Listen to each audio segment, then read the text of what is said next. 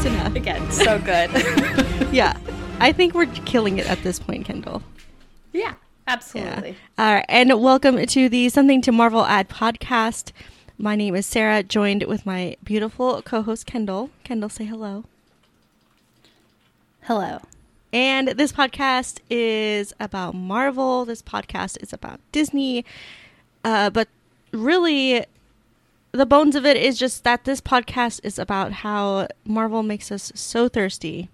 They make everybody so thirsty that Governor Newsom just announced a drought emergency in California. And I truly believe that is my newest conspiracy theory is that Marvel is behind that. Because goddamn. Um, a hundred percent. I think it's specifically tied to the the Falcon yeah, and Winter Soldier, and more specifically, the Winter Soldier. Oh, absolutely. Yes. I, I, there's no other way. Absolutely. I mean, no, No. it's barely spring. That's why. This week we are talking about uh, the Falcon and the Winter Soldier episodes two and three. On our previous episode, we talked about episode one. So, uh, this, you know, that we just literally saw the finale. Uh, this is the sixth episode um, that just came out this week. So, I we're still both processing it, and I I'm glad that we're not talking about that tonight because I'm like the type of person that I need I need the day, I need the time to process everything that happened in that episode, but it was so good. I had three glasses of wine in response to watching that episode. So, Yeah, it's exactly. apologies to everyone tonight, but also, Sorry, what do you what mean apologies? Sorry, I mean, not sorry. I don't know. I, Girl, live your best life. I mean, it's just, I know, but like, yeah. Uh, that's how much I need to process it. I have to get through almost a bottle of wine before I like let it sit.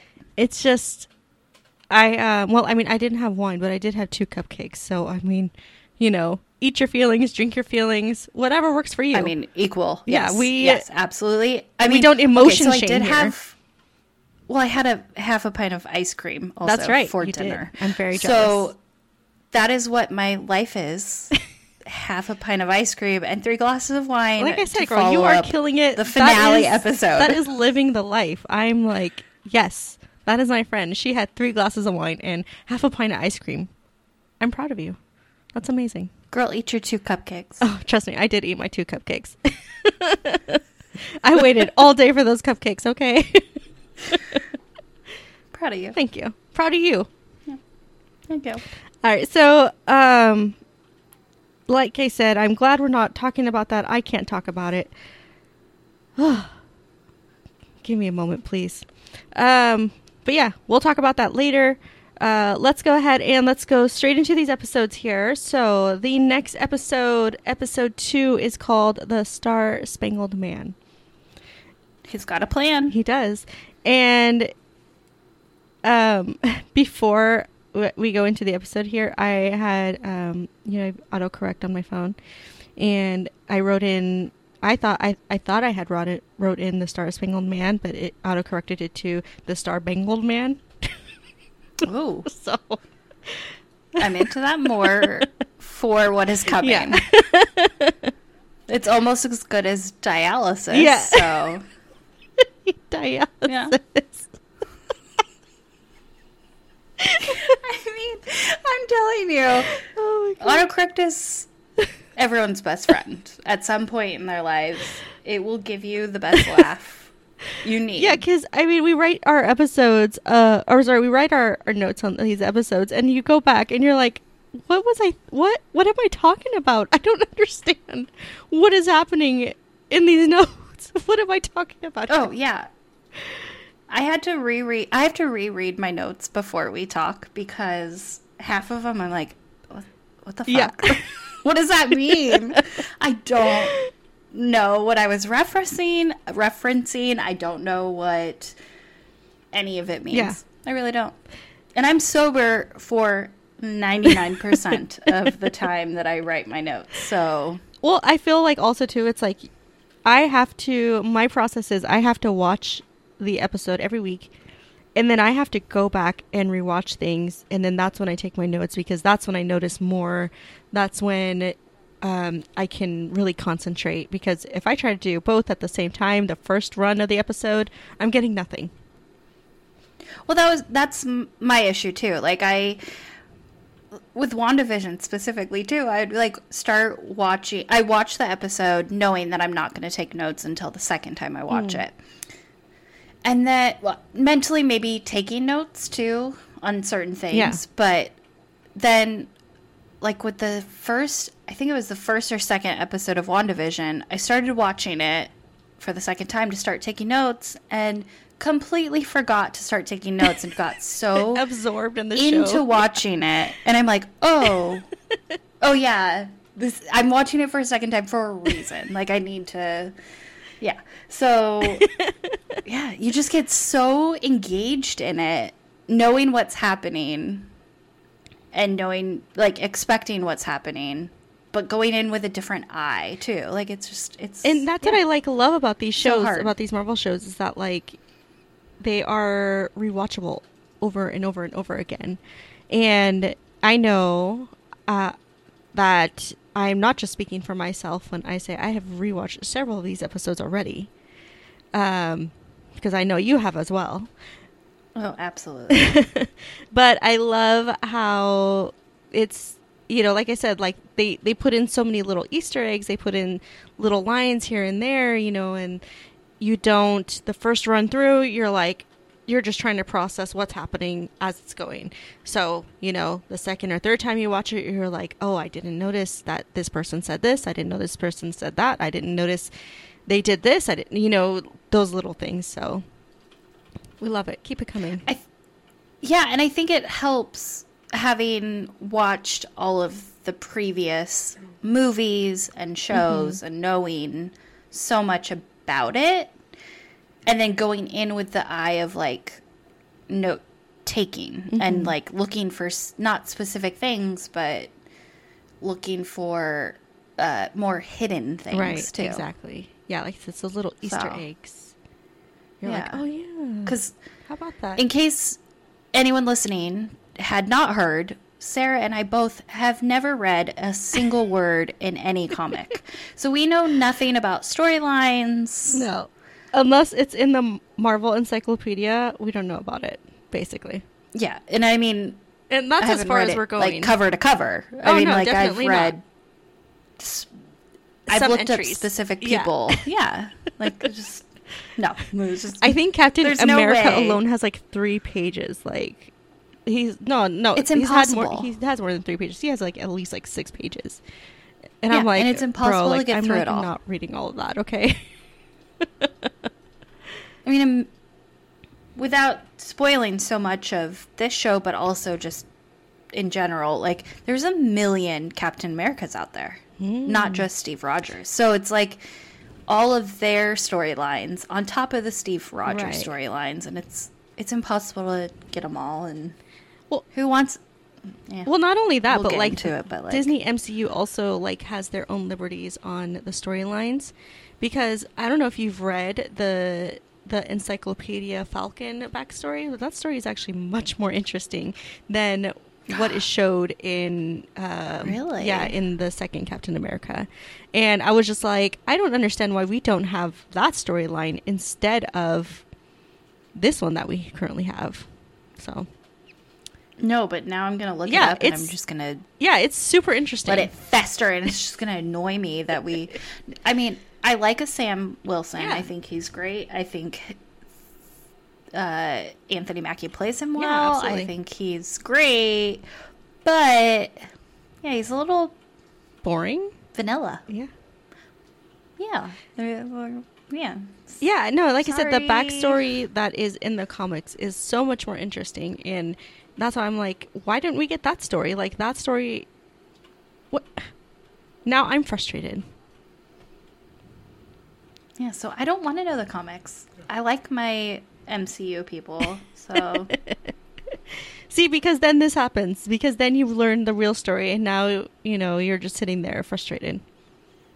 Yeah, I've read enough books and seen the movie adaptations, and I get pissed. So I don't need that to happen anymore in my life.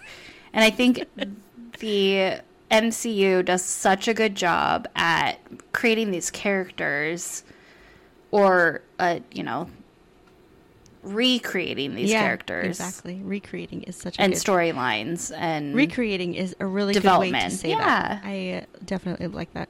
Um, so again, we've veered off as we always do. welcome. Uh, so this uh, this episode we have starting. Uh, there's this guy in a locker. You know, and he's. It looks like it's like a high school football locker. You know, and he's in army. Um, I don't know what is it. Not is that a uniform? What are they? Fatigues, Fatigues, is I okay. think yeah. Yeah, I'm like I don't know. He's like a floating head. If you like camo jokes, he's a floating head. okay, sure, yeah. I love a camo joke. Let's just okay. Uh, so then we find out that this is John Walker, and he, um, he's just saying like, I don't want to mess up. Uh, you know, I will start with John Walker is played by Wyatt Russell, Mhm. Yes, yes. who is the son of Kurt Russell and Goldie Hawn. So all hail. I mean, just royalty right Immaculate there. bloodline right there. Oh, absolutely. And I think Wyatt Russell is insanely handsome. Okay, okay.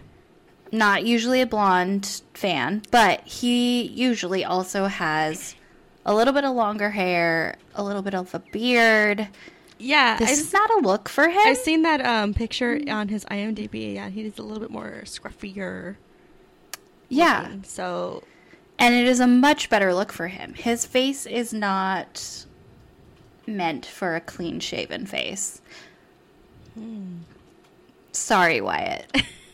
um, but I think that's why he chooses to have a beard in normal life. But um, yeah, I just right up with. I mean, like right off the bat, you're not even just Steve Rogers. You just yeah, something just doesn't feel right here. And um, I was watching this episode and I was thinking, wow, the foreshadowing. right. Yeah, that's all I'm gonna say Absolutely. about that. Uh, I just yeah, and his friend comes in. It's an intro to, um, is it Sergeant Hoskins, right? Or is it Lieutenant Hoskins? Lamar Hoskins, yes. And Yeah. he says you can't just punch your way out of problems anymore. So they're talking about taking up the mantle of being Captain America. Yeah, and he says there's a lot of expectations Mm-hmm. with putting on that uniform or wearing that shield. I'm not really sure, but yeah, which is true. Mm-hmm. I mean, this has been such an icon for so long that 80 years at least, right? yeah, yeah.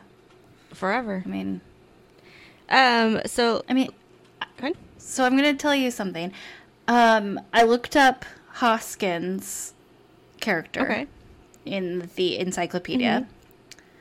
And it claims that this character is supposed to be six foot six. That's really tall. Dude is nowhere near it. like, who are you kidding? He's maybe six foot. yeah, maybe. So how we tall is there. um, Wyatt? I would say under six four.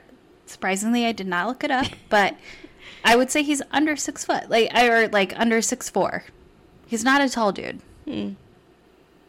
and he's almost the same height. Okay. So,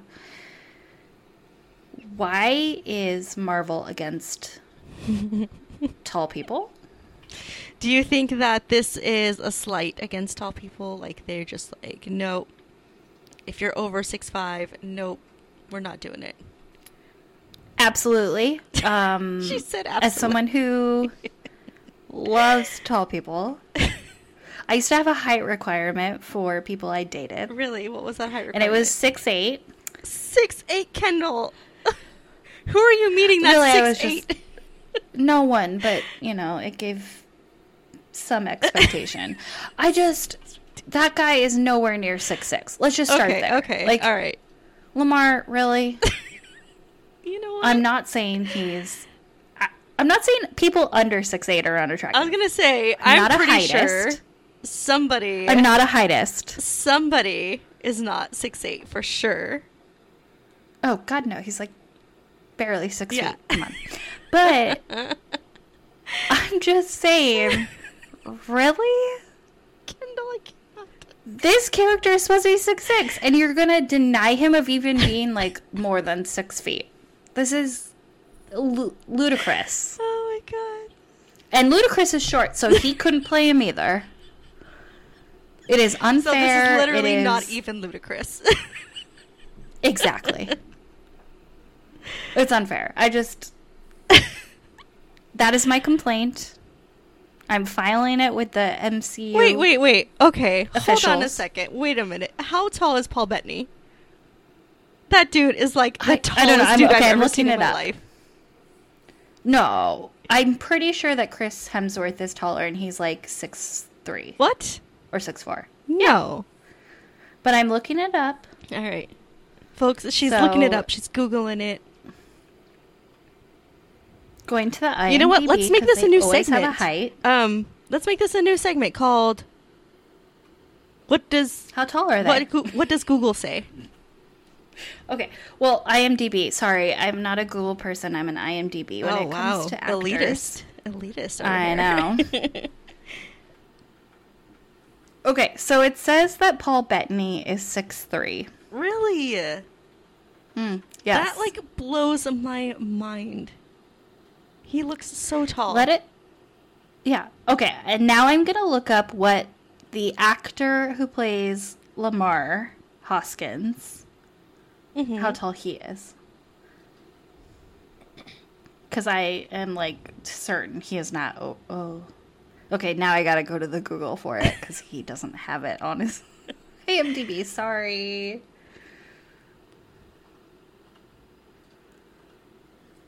Riveting. This is riveting. Uh, I said let's make this a segment because there's a certain character uh, who says, "What does what does Google say?" I think in actually the next episode, in episode three, yeah, that's what he says. yeah, it does.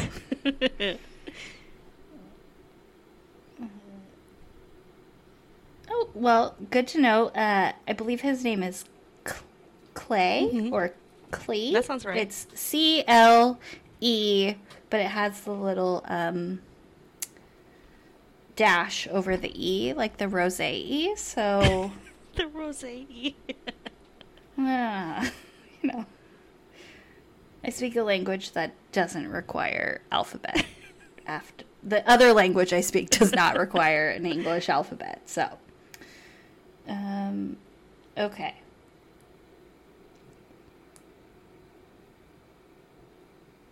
Okay, it says he's six foot. called it. You're You called it. taking off half a foot. A foot from this dude. I'm not complaining. He looks very beautiful. He's got that beautiful brown skin. I'm I like his face. I'm sure his body looks great under that armor, but you just cost someone who's six foot six or six foot four even a job by taking Half a foot. I mean, you didn't put in a height requirement. yeah, that's crazy. Yeah. apparently. Mm. I mean, Now that's that's you very could do like. RDJ in all the other movies and put him in heels. I was gonna say platforms. Yes, heels. oh, okay, sorry. yes, platforms. Yeah, I mean, because some of the other characters definitely look so much taller. Like I said, I that blows my mind that Paul Bettany is only like what, like six three? Because that dude looks so tall.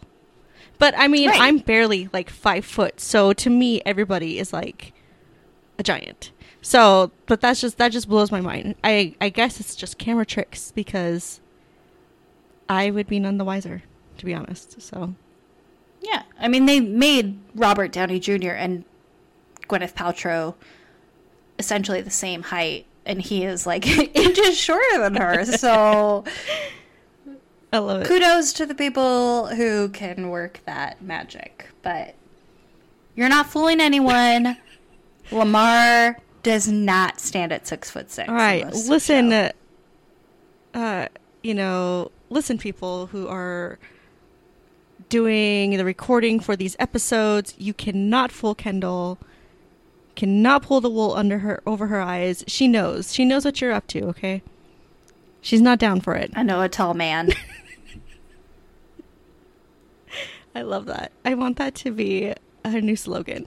I love. Okay, what is it? I know a tall. I know a tall man. I do. My old coworker was six eight, and he started to look normal height at some point. We worked together for four years. That's insane. He looked a normal height. It's not great in my mind. So, Six eight looks normal. That's insanity. well, maybe not anymore, but like you know, you you look at someone for so long, they look Normal? Normal? I don't. Okay. All right. Again, we've veered off into this deep corner about heights. Kendall is just taking these episodes to new heights every episode. Literally. I blame the wine.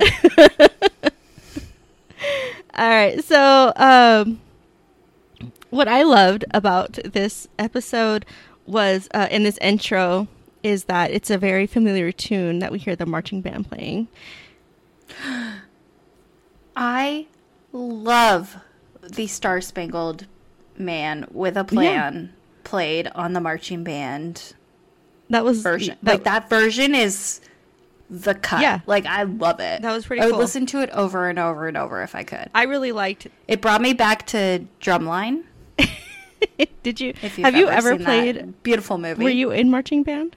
Did you play an instrument? No, I'm not musically talented, except my voice is an angel. If you have not gotten that over, I mean, obviously, right now. I can tell that your voice is an angel. Obviously, yeah, Clearly. I have the voice of an angel.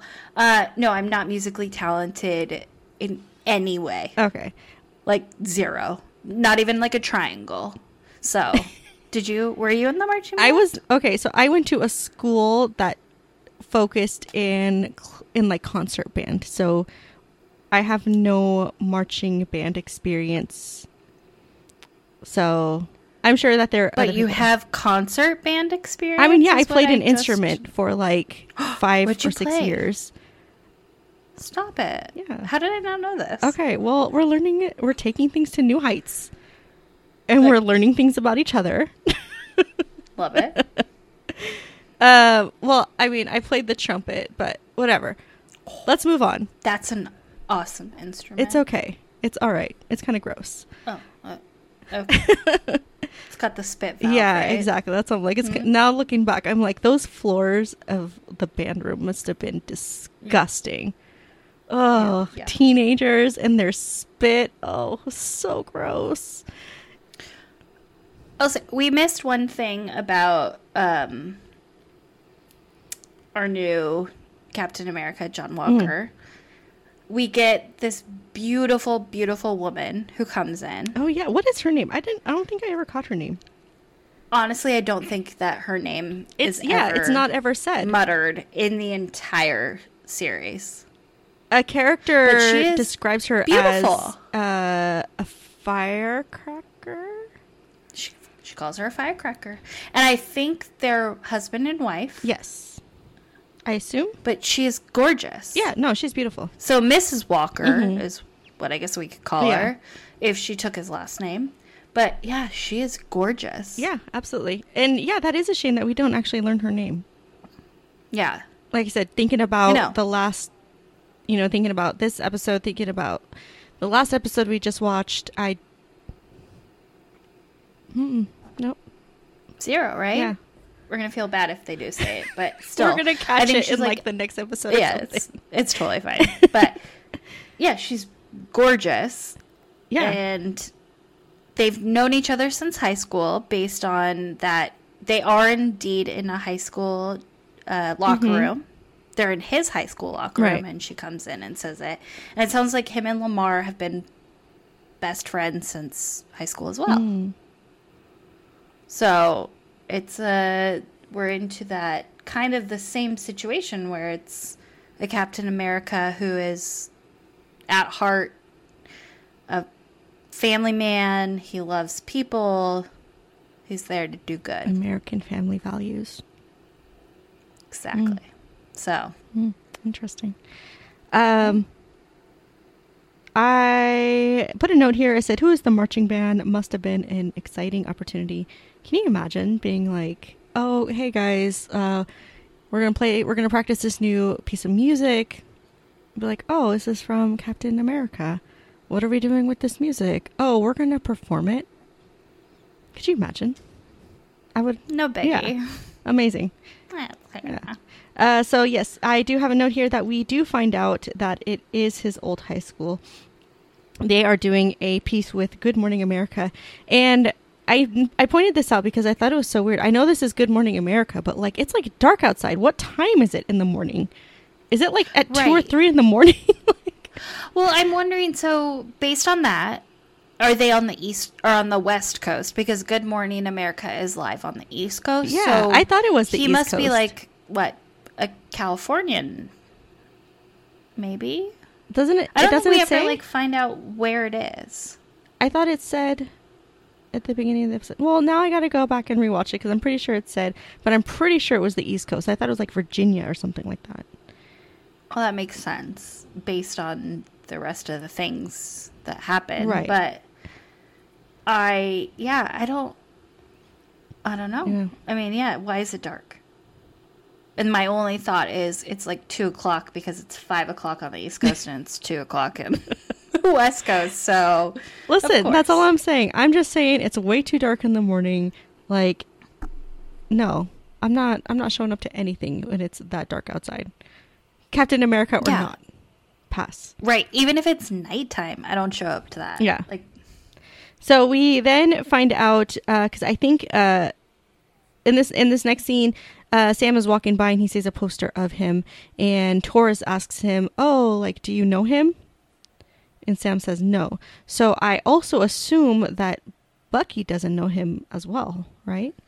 Based on what we know, Right. He seems he seems like a not a nobody to in the world, but like a nobody to our main character. He yeah, so he is not somebody who is running in the same circles as the Avengers. Right. He is just a military man who was plucked from experience and title. Right. He has all these um, medals of honor, and he did really well, like off the charts. They said on like his physical and like mental tests and stuff like that. So um, this is not this is not something being awarded to him because he has there's anything super heroish about him. It just he tested really well, basically. Right. He is an everyday man Right. Who is Captain America. Exactly. And that's very important to keep in mind as this goes on. Uh, so let's see here. Um, so this is a a note that I have because Sam is basically he's he's going off to uh, deal with the flag smashers because Torres gave him some info about them, and suddenly, who appears?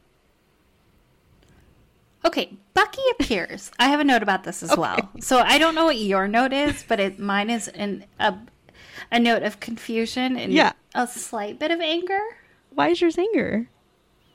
because like how the hell did this like old man okay bucky's i'm sorry bucky like how did this guy bucky get allowance to come on to this military Like military base. Okay, that's my exact note. Is like who just let this man in? like I, I i assume he has some sort of id now but like you think he's been pardoned but that does not mean that he's allowed on like like Military military aircraft, yeah. bases Hmm. what Yeah, I had the exact same note because I was just like, why is this man here? like, So this is just like not a spoiler in any way, but like at some point, someone in the military Mm-hmm. references him, lets him by, and calls him Sergeant Bucky. When did this become like common knowledge Mm. in a a hundred percent of the military Hmm. people? What do you call like, I think you just- soldiers? yeah, I think you should just say um, military. agents like Yeah. yeah in the military there you go um like uh, what no come on Hmm. I agree. bucky yeah. What's happening here? like he should, i mean i would let him anywhere but like still Let's be real. It's you know I don't know why you have to lie to me, Kendall. Like I know you were the person there at the gate. He flashed those blue eyes at you, gave you a smile, and you just let him in. Stupid dimples that kill me every single time and i'm just i can't i can't nothing about it i ca- i, don't you know, what? I think that's like, just yeah. how I think that's just what we're gonna have to settle for. That's how he got onto the base. Yeah, I mean, like we see in Captain America, the movie, the first one, he has charisma. He is charming. Mm-hmm. The girls love him, clearly. Who wouldn't? But like, how how did you get like? really? okay. Yeah. Okay. All right. Well, um, I first of all love that you and I both are talking about that. Second of all, yeah, I'm just like I said. My theory is he just flashed those blue eyes and a smile, and they just let him through because, yes, I would too. It's got to be. Yeah. I mean, like Um, melt. So let's move on. So he, uh, I have a note here that says, "Well, I don't trust Red Wing," and we know that that is Bucky saying that to Sam about Red Wing, and I just thought that was funny. my only note about that, I said, I love. I, nothing else. because it's. We know that he doesn't like. No one likes Red Wing.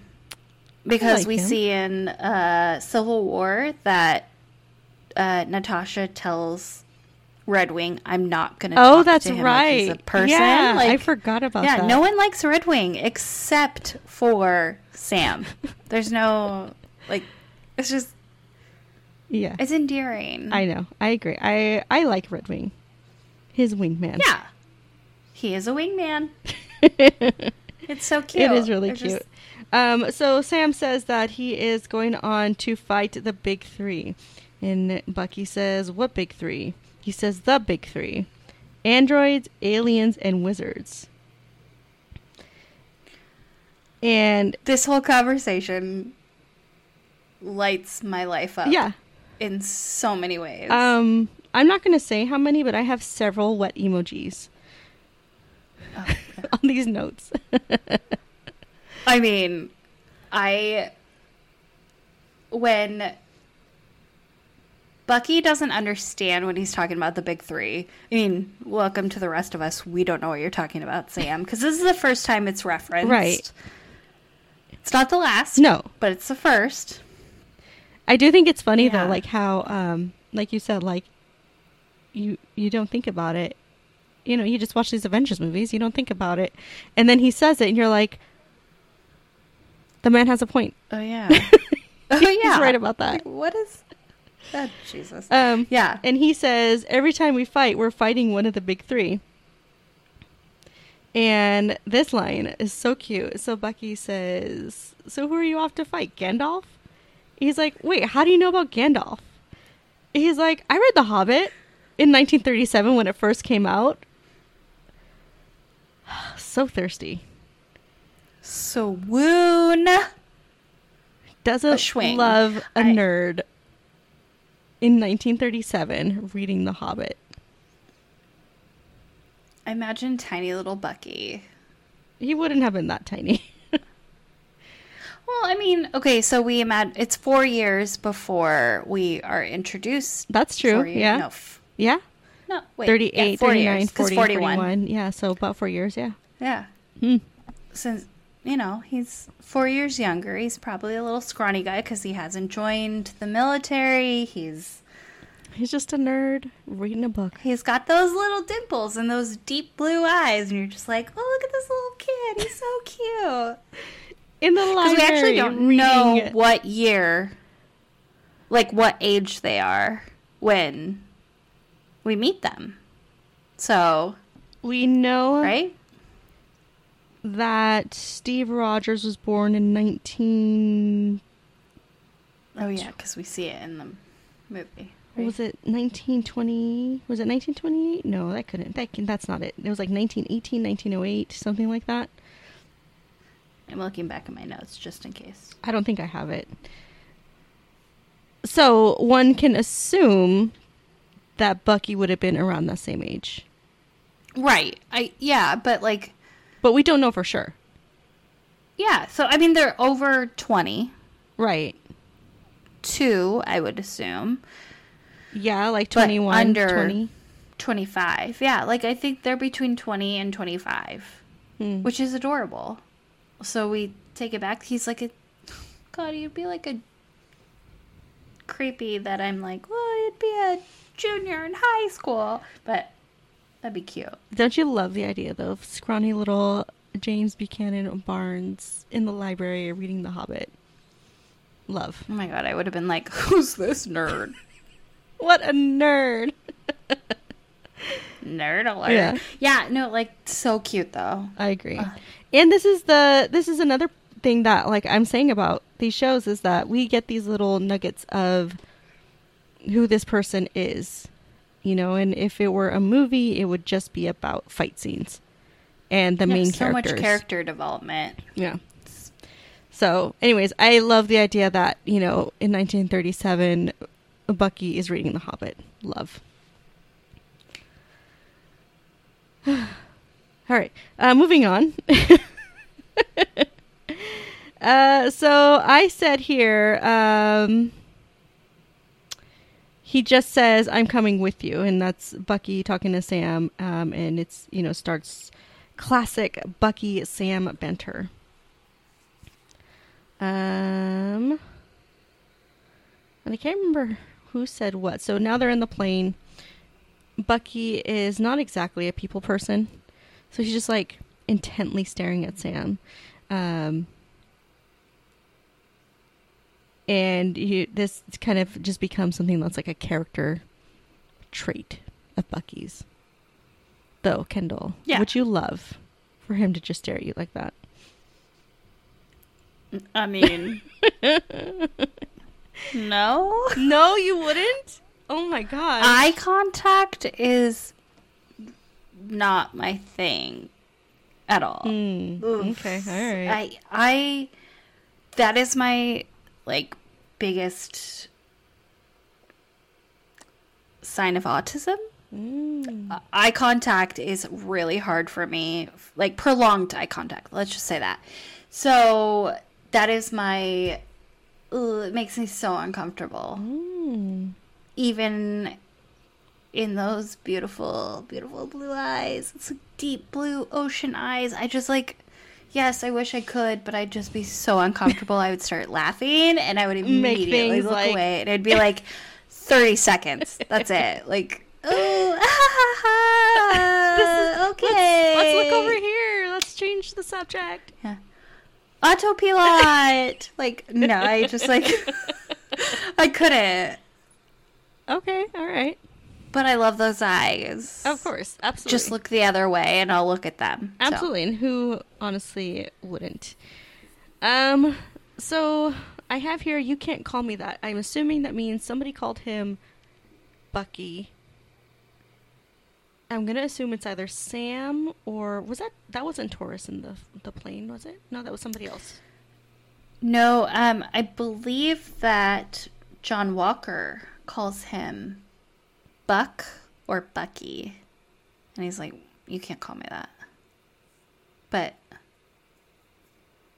it seems a little early for that. That's what I'm like. It's either it's either Sam, or it's the guy that's also in the plane with them. Like he calls him like Sergeant Bucky or something like that. Right, that's what I was asking. Is Yeah, it Torres that's in the plane with them? Or is that somebody else? No, it's Torres. Okay. Huh. Eh, All right, let's move on. That's a random well, note. all I know is so like his clothing in when he, they're in the plane, like all of a sudden he has this outfit on, Yeah. which is way different than the outfit he showed up to this uh, military base that he had on. Which again, how did he get on the base? Yeah. But is it's kind of like a modern version of his outfit and his jacket that he wears as a howling commando in Captain America. Oh, good eye. It's like side buttons, but I think now it's a zipper. Hmm. It's leather, where before it wasn't. Maybe leather. I don't know, but like it's a a modern version of his. So he is being back. Like he is now Bucky. Like we we are seeing officially Bucky. That's a good not- eye. I didn't notice that. That's very. Yeah, That's a good eye. It's that side thing, you know? Like I like it.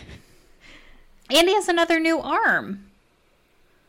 We we we see him rip off his uh Oh, his sleeve. jacket sleeve and it's a different arm than we see in Endgame.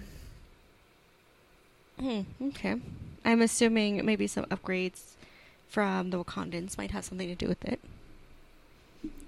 They're always there for everything. Sounds awesome. So tech savvy. Sounds awesome. Love Just to be please just fix this, and they do it, and it's amazing. right. I would love it. Just a tiny little tweak, please. Um, yeah. Again, Kendall, though, where is he getting the money for this? For his outfit. that could not have I been a cheap leather jacket, is all I'm saying. And then all of a sudden he's ripping off the arm. Yeah. I just How is this man paying rent? did Steve leave leave him an inheritance? I mean, like, See, these are the questions we that need know. to be answered, Marvel. yeah, we will write you Marvel and just say, please answer these questions. And the biggest one is, where the fuck is Bucky's money coming from? How can he afford such beautiful leather jackets and travel? I Ginormous watches. yes. Yeah. Well, at least we kind of see. We're going to definitely get into it later. Uh, I think in the next episode. But I mean, we we know at least for a part of this particular storyline, he um, he travels via somebody else. But uh, we'll we'll get to that person later. Um, so I mean, it's it's there is no plan. It is uh, Sam just jumping out of the plane because he's the Falcon. Why not? Um, Bucky's asking for a parachute, and then he says, "Never mind, I don't need one." And he also just jumps out because why not? So my question was, like, we know Sam has the wings. Sam can fly. Bucky is just had just had the serum. So I mean, I mean, no matter from what heights he jumps, he can just he can just jump. I mean, he can just land, and that's okay. Super healing i think we we had a conversation outside of our notes when we were just being us and we talked about what the super serum does and what it is capable of and i think super healing is one thing we talked like about the rapid healing, whatever. yeah so that has to be Oh, to like be rapid. What is it? Like rapid uh, cell regeneration or something weird like that. right so i'm guessing that's what we get Hmm. here I don't know. I'm just like, listen, like, I mean, I guess you know, if you land on a metal arm, doesn't it reverberate through the rest of your body? Wouldn't that hurt? I don't know. My bones I mean, hurt. just- Didn't but- that. Yeah, because and we also hear like when anyone uses the shield, moves the shield. There's that sound of so obviously vibranium has the ability and like captures the like intensity. I like the vibrations. it has to yeah it has to do something so he has to feel it i mean like immediately he falls basically rolls over and then we see him running like a normal person Yeah. so I don't know. there's something iffy about all of this I'm just saying, I don't get it. And I mean, we've watched Captain America. I know we have both also watched other movies several times, and I'm still over here questioning things. So maybe Oh, it's just me who just doesn't understand. Um, No, I had no idea. so they are at a warehouse, um, and I really liked how it's this power struggle between assassin mode and Falcon technology. So, yes, they work together as the Avengers, but they've never like worked together just by themselves. Usually, somebody else has been there, like uh, Steve has been there, or other Avengers have been there. You know what I mean? So it's like they're being forced to put their two methods together, and it's just a huge power struggle. Yeah, and they have to put their egos aside, which neither of them are capable of doing. But um, it's it's a great banter, clearly, Um, because they wouldn't have made a show off of it. But uh, watching Red Wing do most of uh, Falcon's job Work. Sorry. I mean like yeah but he like does a lot of his job. Like he scouts and um you know bucky's like i can tell there's this and this and this. And so bucky just goes. He just doesn't trust red wing which is great. Um and he shows up and then all of a sudden he's like still talking to sam on the radio and he's like blah blah blah and sam like appears next to him he's like uh hello Yeah. how are you That was really cute. Uh, but before that, though, he you see uh, Bucky running through, and Sam makes a joke like, "Oh, like he went to Wakanda. Now he's the White Panther," and Bucky says, "No, actually, it's the White Wolf," and I love that. right so it's one of our only white wolf well i guess our second white wolf reference of time but yeah Love love a white wolf Absolutely. All right. So let's see here. So they are struggling. Like we said, um, Red Wing is doing the work that Bucky cannot do by himself. And so he's kind of, they're both having to adjust and compromise. Uh, but they, uh, so they basically see, you know, the flag smashers load up um, a bunch of crates and stuff like that and get on a bus and or not a bus um, get on trucks and you know they think that there's a hostage on one of those trucks. So they this part bothers me because bucky jumps into a truck but there's another truck behind it. So does i mean Yeah. as the driver wouldn't you like radio one of the other trucks and be like hey guys. At least honk yeah exactly like nothing dude some random guy is like trying to break into the back of this truck I don't get it. Like there's a there's a truck The not that far away from them that's following them very closely. Like like I said, wouldn't you message the other drivers be like, "Hey guys, there's some shit going on back here. You won't believe it." Wouldn't you just go to the very back one? Yeah. And look at that one first? Yeah. And be like, okay, here's what we're dealing with. but we wouldn't get the moment that we get, I guess. Yeah, so we uh so Bucky finds what he thinks is a hostage. But she's no hostage. He just condescendingly says to her when she like appears from out of nowhere, um, hi. Like, okay. Because she's kind of like this young teenager girl. Mm-hmm. Yeah. She's very beautiful. I'm going to tell everyone do not estim- underestimate a redhead Okay, or so anyone with freckles. I was watching this last episode and I was like I bet Kendall loves that she's a redhead. I love everything about this character. I'm going to tell you. She is beautiful. She is fierce. She is redhead. She's got these beautiful freckles. Mhm, She's I agree. kind of ambiguously ethnic. Mhm. You nothing about her is recognizable in I, I mean like she's just she's wonderful. Mhm. Yeah, I agree. Um, I said found the hostage, or is she?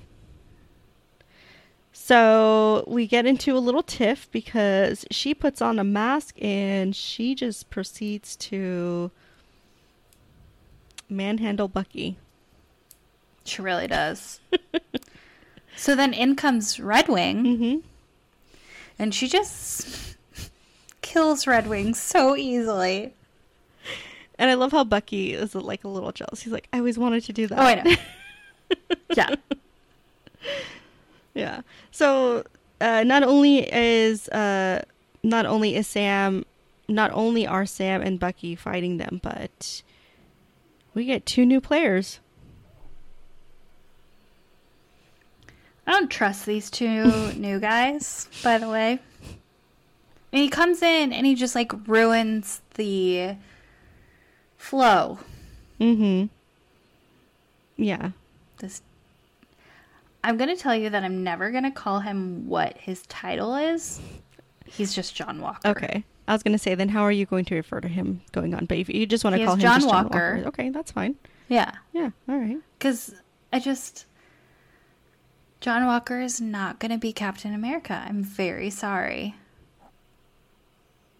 I just can't call him that. Okay. And I haven't been able to from the very beginning. And so, you are entitled to your opinion. thank you. So we've got John Walker and we've got Battlestar, uh, Battlestar, aka Hoskins, um, and they are trying to butt their way into this fight. And really, Bucky and Sam are not having it. Bucky even has to kind of help them out a little bit. You know, well, they both Bucky and Sam have and now have to help them out. So instead of those two helping Sam and Bucky, now Bucky and Sam are responsible for helping them, uh, which is right. At one point, Bucky catches the Mm-hmm. shield. and hands it back to him. And I, th- there's, yeah, it's, um, you don't even see like a hesitation in Bucky to give that shield back to him, even though you know it's killing him. Because we see at some point, like, Bucky dying over the fact that they've, like, renamed Captain America. Mm-hmm. And I think it's an interesting, he just hands it back. Like, nothing. But I mean, he's No doing. He's used to doing that, though. You know what I mean? Like, he's done that previously, so he's used to just being like, "Okay, here, here it is." But you know, Right. it's they've got bigger fish to fry at the moment. So, Yeah. um, so basically, nothing really uh, is resolved here. Um, it's the end of the fight. So now Sam and Bucky are walking along this road, and they're talking about their next steps. And uh, here in a truck comes along John Walker and Hoskins. Um, and I love this part because they're just like, they're trying to extend. I don't want to say extend an olive branch, but like they're really trying hard to like butt themselves in. And Sam and Bucky are just like not having it. You know, at first they don't even want to get on the truck. Then they end up getting on the truck. And then it's just a weird, awkward silence. Because I- Sam and Bucky are so Yeah. used to Steve. This is not Steve. No, it's not. I mean, like, I think it's just he like starts talking and he just doesn't stop talking. John Walker, that is. Like he just tries to reason with them. They he tries to like explain his own situation, but un like knowing and he keeps calling him Bucky Mm-hmm. and then he calls him Buck. And that's the reference I was saying like earlier said, you know, you can't call me that, but like he calls him Buck. Like that's not your nickname to call him. Yeah. That's not You're not Steve. Yeah. So s- don't. Yeah. So stoned. How about that? Yeah. yeah. Um, so, you know, and he actually even says, I'm not trying to replace Steve. And at that point, Bucky just gets out of the truck and Sam goes after him. Um, and they're just like, you know what? We're just going to work on our own.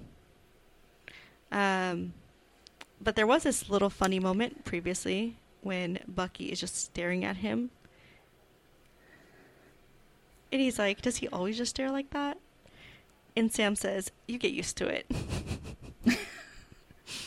But clearly Sam's not used to it too. Though. Like Yeah. Sam always brings it up. He talks about it enough that it's not something that Sam brings up. I also think that um, at one point um, oh, sorry. Um, John talks about the track record um, about super soldiers, and he says something like, "Not to be offended," and Bucky is clearly offended. Like he's a super soldier, you can't. And he just has his face, and it's like, oh, Yeah. This is this is Captain America, and he's talking about me, super soldiers, and yeah, it's awful. Yeah. And I'm sorry, Battlestar. That is a horrible name. I just I can't. Well, don't blame Lemar. That's not his fault. Blame the writers of Marvel I know. whenever this guy came in. Which I think was actually the 1980s is when Battlestar came in. that makes sense. Yeah. Um, so let's see. So, um, we then go to the Flag Smashers headquarters, um, and we see that the person that they thought was hostage is actually the leader of the group. So, very interesting. Um, then we're back to Bucky and Sam, and Bucky says, "I think there's somebody you should meet." And they is it was it was Maryland, wasn't it, that they go to? I didn't get the exact location. Yes, they're in Maryland, Baltimore.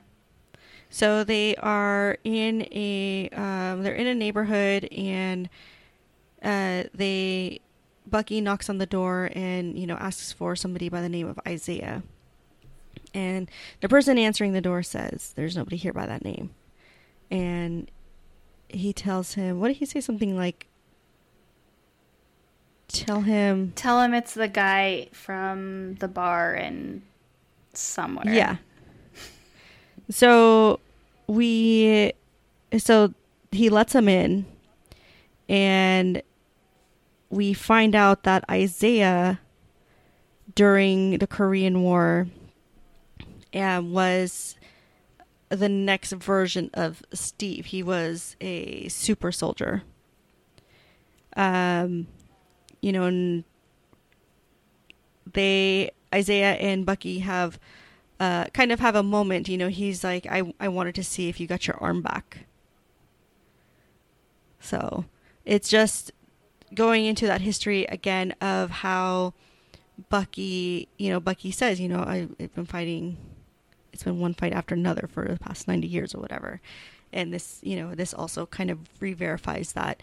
And, you know, to find out that there was also another super soldier after Steve that we didn't know about because, you know, he is African American and um, that really kind of hit Sam Yeah. I mean, I mean, this kind of is a continuation from when Sam and Sarah are at the bank, and Sarah says something along the lines of, um, "This always happens with people like us." Um, and then we meet Isaiah. Um, well, so they're walking down the street in Baltimore, and this kid, this like middle school kid, says to Sam, "Oh my God, it's the Black Falcon." And he's like, "I'm just the Falcon." He's like, "No, my dad told me you're the Black Falcon." He's like, "Oh, so is it because I'm black?" And the kid's like, "Yeah, prob I guess." And he's like, "So you're just like black kid." and I think this kind of just I mean the commentary and like the feeling of this part of the show just really reflects on so much of what's mm-hmm. happening the last now and like, like I mean, it's it's so ridiculous that it's been a whole year, but um, but yeah, absolutely. Like now more than ever, is it prevalent? You know about um, just the social inequalities in America. Right, because we also find out that Isaiah, the reason he is an angry, angry man, and he says the reason why is because he was the he was a soldier who was a super soldier. He had the serum, and then he becomes um, imprisoned by the U.S. government, and for thirty years he's in prison Right. because he's constantly being worked on and taken And tested on and stuff like that. Yeah, and Sam just grows angry as soon as they leave the house because Isaiah kicks them out because he's like, I don't want to talk about it. This is not my life. You are not my people. Like, leave. And I think Bucky can understand And- that too, you know. Right. Um, but I think it, you know, it just like takes this other step because S- Sam's like, yeah, like there was a black Captain America and nobody knows about it. Yeah. It just n- what what is happening. Right. 30 years of imprisonment and then no one knows. Then all of a sudden Bucky and Sam are fighting and the police show Mhm. up. And they interrogate Sam. They ask him for his ID, nothing, and then all of a sudden he's like, "Oh, don't you know who he is?" So the like social commentary that I mean, obviously, nothing that Marvel does is accidental, No. or Absolutely not. anything, but like it's just fascinating that they were able to make it a little bit more relevant and realistic with this. Right. And I definitely have something to say about that as well uh, for when we talk about this last episode, because that is actually something that's even in the encyclopedia as well. Um, so, I mean, this is something that Marvel has a, has been addressing for decades. Right. So. Right. Uh, specifically about Sam too. Yeah. Like it's just yeah. But Very yeah, interesting. it's so awful. Yeah, I know. And you know, um, I'm just gonna go ahead and say it. You know, in these next few episodes, we learn, um, we get to know Isaiah a little bit more, and I am really hoping that we, that I mean, I'm sure Marvel may do something later with Isaiah's story because it's connected to something else that is coming up later, but I really, I would really like that that backstory. Like I think that that would be really um, that would be really beneficial. You know what I mean? To get to dive into that story a little bit more. Absolutely. I mean, based on the impact that like Black Panther Mm-hmm. had on everyone, Right. um, is just telling that I think everyone kind of needs to have this extra story, even if it's not a true story. It's something that represents people, and it's just yeah, it's fascinating. Yeah. that it was. It's been in a long time process. Right. I mean, Absolutely. so All right. So we're definitely coming back to Isaiah later. Sorry for the spoiler alert, but I don't care. You can email me. I don't care. But Bucky gets arrested. So we actually find out- of Sam. so yeah, we actually find out that even though the police are racially profiling Sam, it's actually Bucky who has the warrant. And you know what? When you feel a fool, because this last episode, weren't we like, we love a man who goes to therapy. And we find out and he doesn't want to go to therapy. and we find out his warrant is because he skipped his court ordered therapy. Bucky, what are you doing? I mean, sometimes you just don't need to talk about yourself. yeah, I feel you, Bucky. I get it, but I mean, me personally, even if I felt like I didn't have anything to talk about, I would get there and open my mouth, and then it's an hour later. you know what I mean? Like, right, and I mean it's court ordered.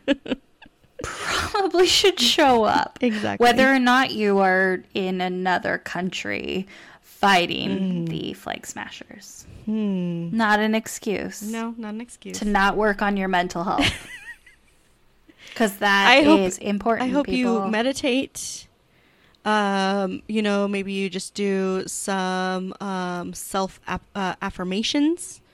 Maybe you know, put them on your lock screen of your phone, Bucky. Like there are many different ways that you can still practice self help while you're out saving the world. I'm just gonna say it. Um, he doesn't have a lock screen because he has a flip phone. Do we not forget this? Oh, that's right. Okay, Yeah. whatever. So I mean, like you can send yourself messages. yeah, exactly. You can set alarms. you can call in to therapy. Like it is available 247. Work on yourself. Your mental health is very, very, very important. See, here at Something to Marvel at Podcast, we stand for hydration. We stand for self help. We just want you to be the best version of yourself, even if that means three glasses of wine, half a pint of ice cream, and two cupcakes. Like, do you, boo? You know? You do you. Yeah. Yeah, absolutely. we understand. All right. Um, so let's see. So we are at um, the jail or whatever it is, and we see the therapist. And so Sam is like, "Oh, are are you the one who got him out?" Or something. Then he asked something like that, um, and she was like, "No, actually." Um, you know, and she points to John Walker who walks in, and he's and he's like, "Oh, you know, I made some phone calls or whatever." And it's just John just butting his way in where he doesn't need to be present. I'm just going to say this in all caps. Cap. My notes are cap yeah, like caps, like caps lock. Uh stop calling him Bucky and Buck John Walker, you son of a bitch. Because you have no right. No, he doesn't. He has not earned the trust of him yet to No. be able to call him that. Um, and Bucky certainly does not trust him. No, gosh no. No. Also, Bucky is wearing these jeans this entire time that I don't understand how he wears them like that. What do you mean you don't understand? Like, how does someone wear jeans and look that good? I don't understand. Ugh. He wears the hell out of jeans. Like, he does. He does make them look pretty good. I'm not gonna. Oh, I'm not fighting you on that for I sure. mean, them babies are tight. they look so good.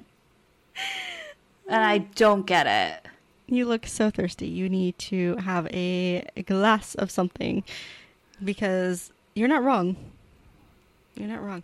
Um, but let's go into this next scene because I definitely have some thirsty moments as well. Um, so the therapist basically, uh, Sam's like, the therapist is like, oh no, we're gonna have a session right now, and Sam's like, okay, I'll just wait out here, whatever, I'll wait for you. And she's like, no, that means you too. So she makes the both of them come in and sit down, and you know she's just like, I'm just gonna treat this like a couples therapy session, which I kind of love. Um, and she tells them to sit facing each other. And They have to do the soul gazing exercise. Right. Because they failed the first one which was the miracle that they try. The miracle question. So they now have to do the soul gazing exercise. which you would hate. Oh, it's my nightmare. I already wrote that. So there is a My so she tells them to sit across from each other but get really close. So it's a it's a fight about whose thigh is going where. And I mean, the thigh grazing is just whew. You can't see me. Gotta you can't see us. We're both fanning ourselves literally at the same time.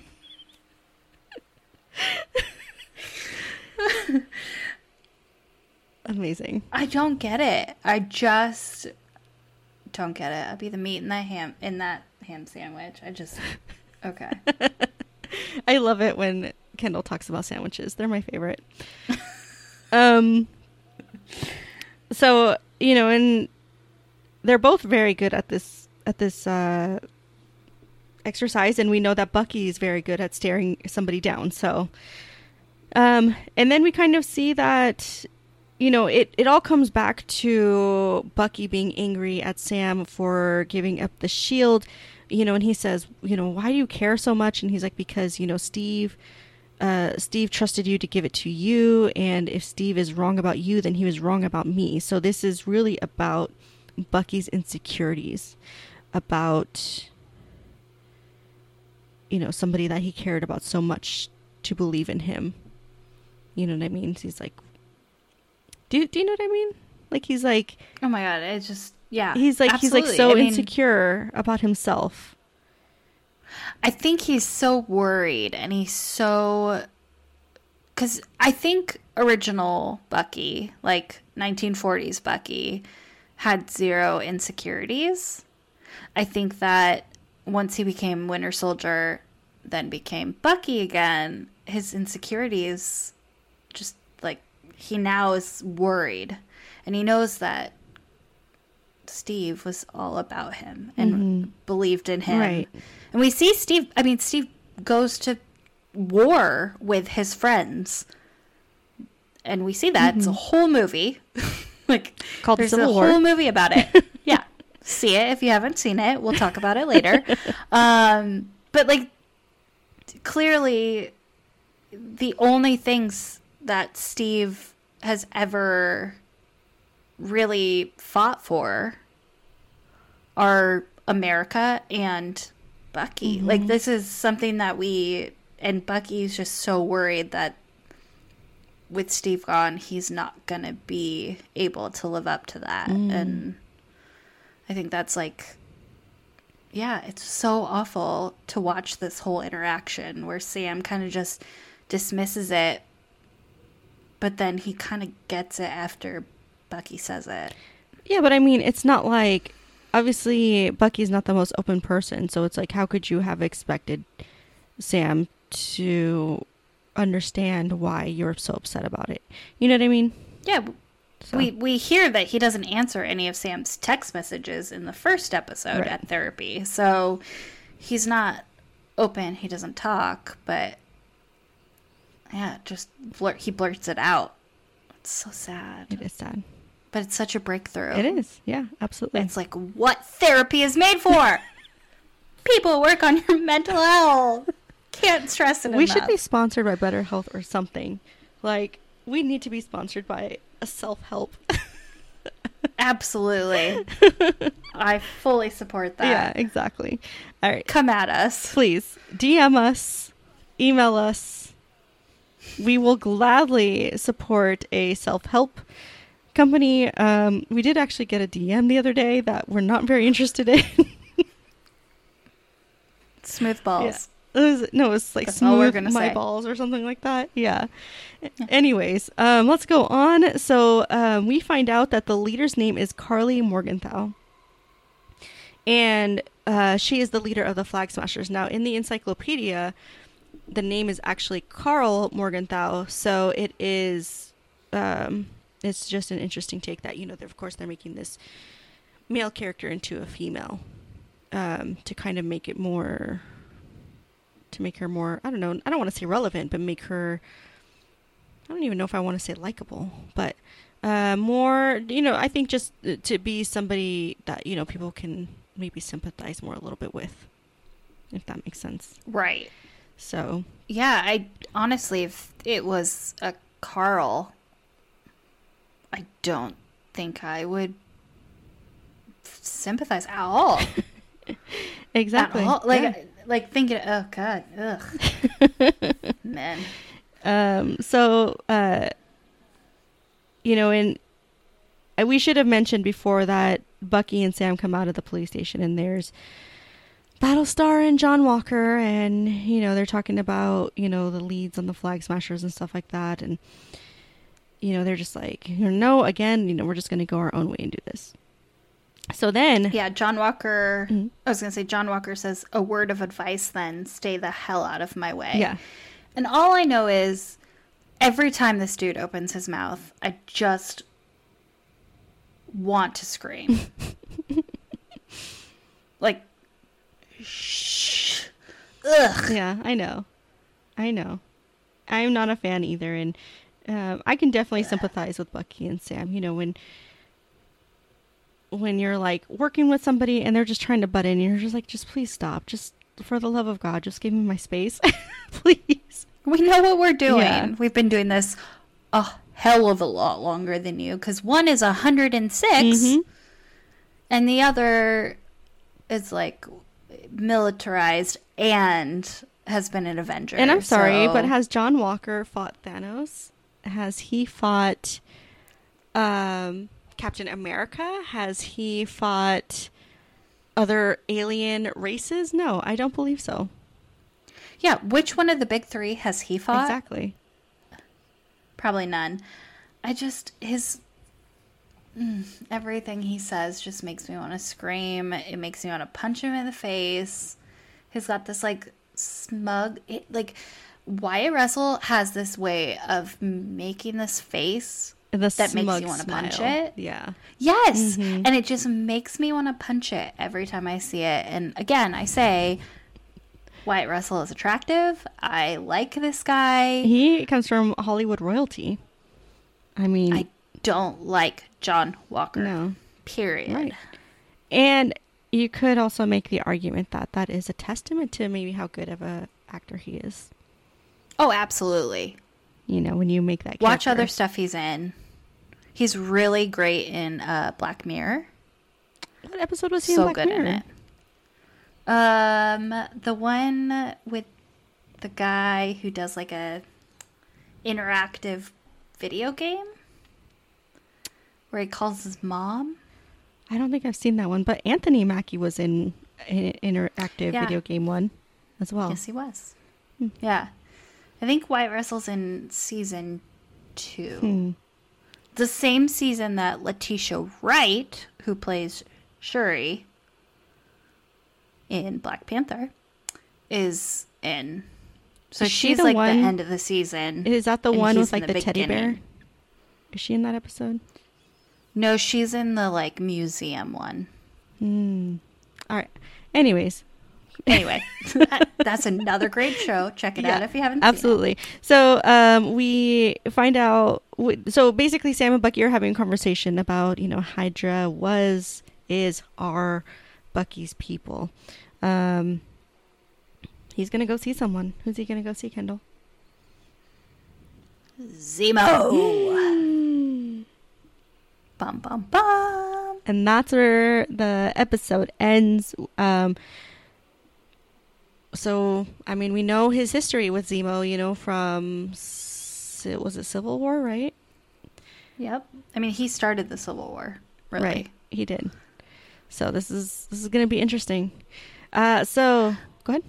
Well, right before we see them say they're going to go to Zemo, we see the Flag Smashers again briefly. And they're in Slovakia loading a plane with a bunch of cargo crates. Um, and they're talking about how they don't want to get caught by the people that are coming, which is the power brokers' men. Mm-hmm. So they're clearly stealing stuff Right. loading it in onto a plane. We see one guy hang back, and the rest of them fly off with all this cargo that they stole from the power broker. Mm-hmm. Yep. So, Interesting. Interesting. Um. So, do you want to go into episode three? I mean, who is this let's power do broker? it. All right, so episode three is called The Power Broker. And this is something the the episode opens with something that we saw in WandaVision, which I kind of liked. And it's it's a commercial.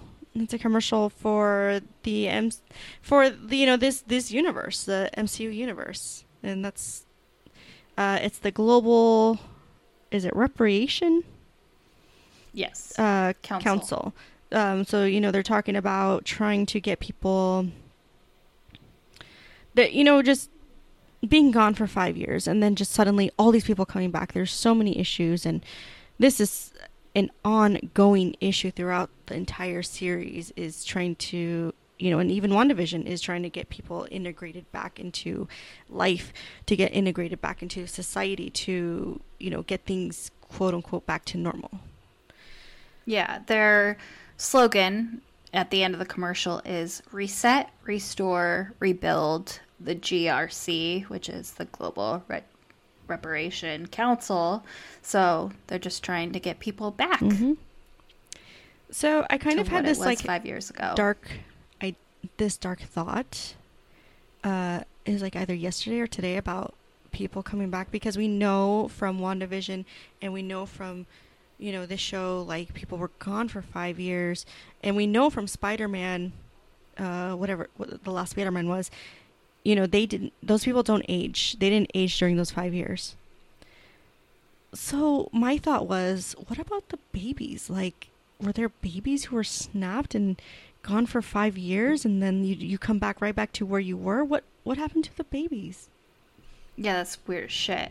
I mean, like, I mean, I know we're Yeah. not supposed to think too much into it, but like I was thinking about that. I was like, what about babies and toddlers and like little kids? Like, and then you come back into because later on, no- and it's not a spoiler, but somebody says, you know, what about the people who come home to their family homes and their family's no longer there? Somebody else is living there. Imagine a toddler just Yeah. reappearing in the living room. right. I mean, Sam says he left his nephews were babies, now they're young men. So clearly, we we haven't seen any children that were blipped or snapped. Right. Like, so we don't know. It, yeah, that's awful. I like don't I know. I don't want to think about think about like like a daycare. Exactly. Oh my gosh. That's why I'm like, I was just thinking about that. I was like, dang, like we know from, like I said, we know from the Spider, the last Spider-Man movie, they don't age right. because they come back and like you know some of the students are older or you know more mature than Yeah, someone's little brother is now like a same age as them. right exactly. So you know, I'm I was just like, what about the babies and the toddlers and the little kids and Oh god. now I've Ugh. depressed myself. I'm sorry. Okay, we're moving on. No, it's okay. Let's not veer too much. Yeah. but I like imagine. Oh, I cannot. Um, so uh, we find out. Yeah, we're just gonna move on because I'm getting too sad now thinking about it. Sorry. It's okay. So uh, we find out that they want to work with Zemo because he is also against super soldiers. Um, but Sam has reservations, obviously, because of Zemo and Bucky's past relationship. But Bucky is, you know, trying to reassure him that the past is the past. He's a different person now. So he. Yeah, we even see him at the prison talking to Zemo. Mhm. Zemo starts repeating the same phrase of words that triggered Bucky in Civil War Right. to become Winter Soldier. Mhm. So, and Bucky zero. He's got nothing to, re- you know, like he's like that doesn't work anymore. Right. Like SOL, bro. yeah, Um, I mean it's yeah, and from there, well, so my thought is like it's that's beautiful therapy and work, but also, I mean like clearly his reprogramming of his brain had a big part of it. But like, oh look, therapy works. This is proof. So yeah, it's true. There you go. Um, mental health again, just not right back at it. So basically, we find out that you know Bucky helps Zemo escape from prison, which I have thoughts about that, but I will definitely bring that up in this last episode because I don't understand how the the justice system failed so many times that this man is in a like medium security prison. Though they claim it's like a big German security. But like we see this scene of Bucky talking to Zemo, and then all of a sudden we're in a garage Mhm.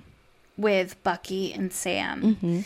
And I'm gonna say, after watching all six episodes, this scene of the two of them in the garage is hands down one of the best scenes in this entire series.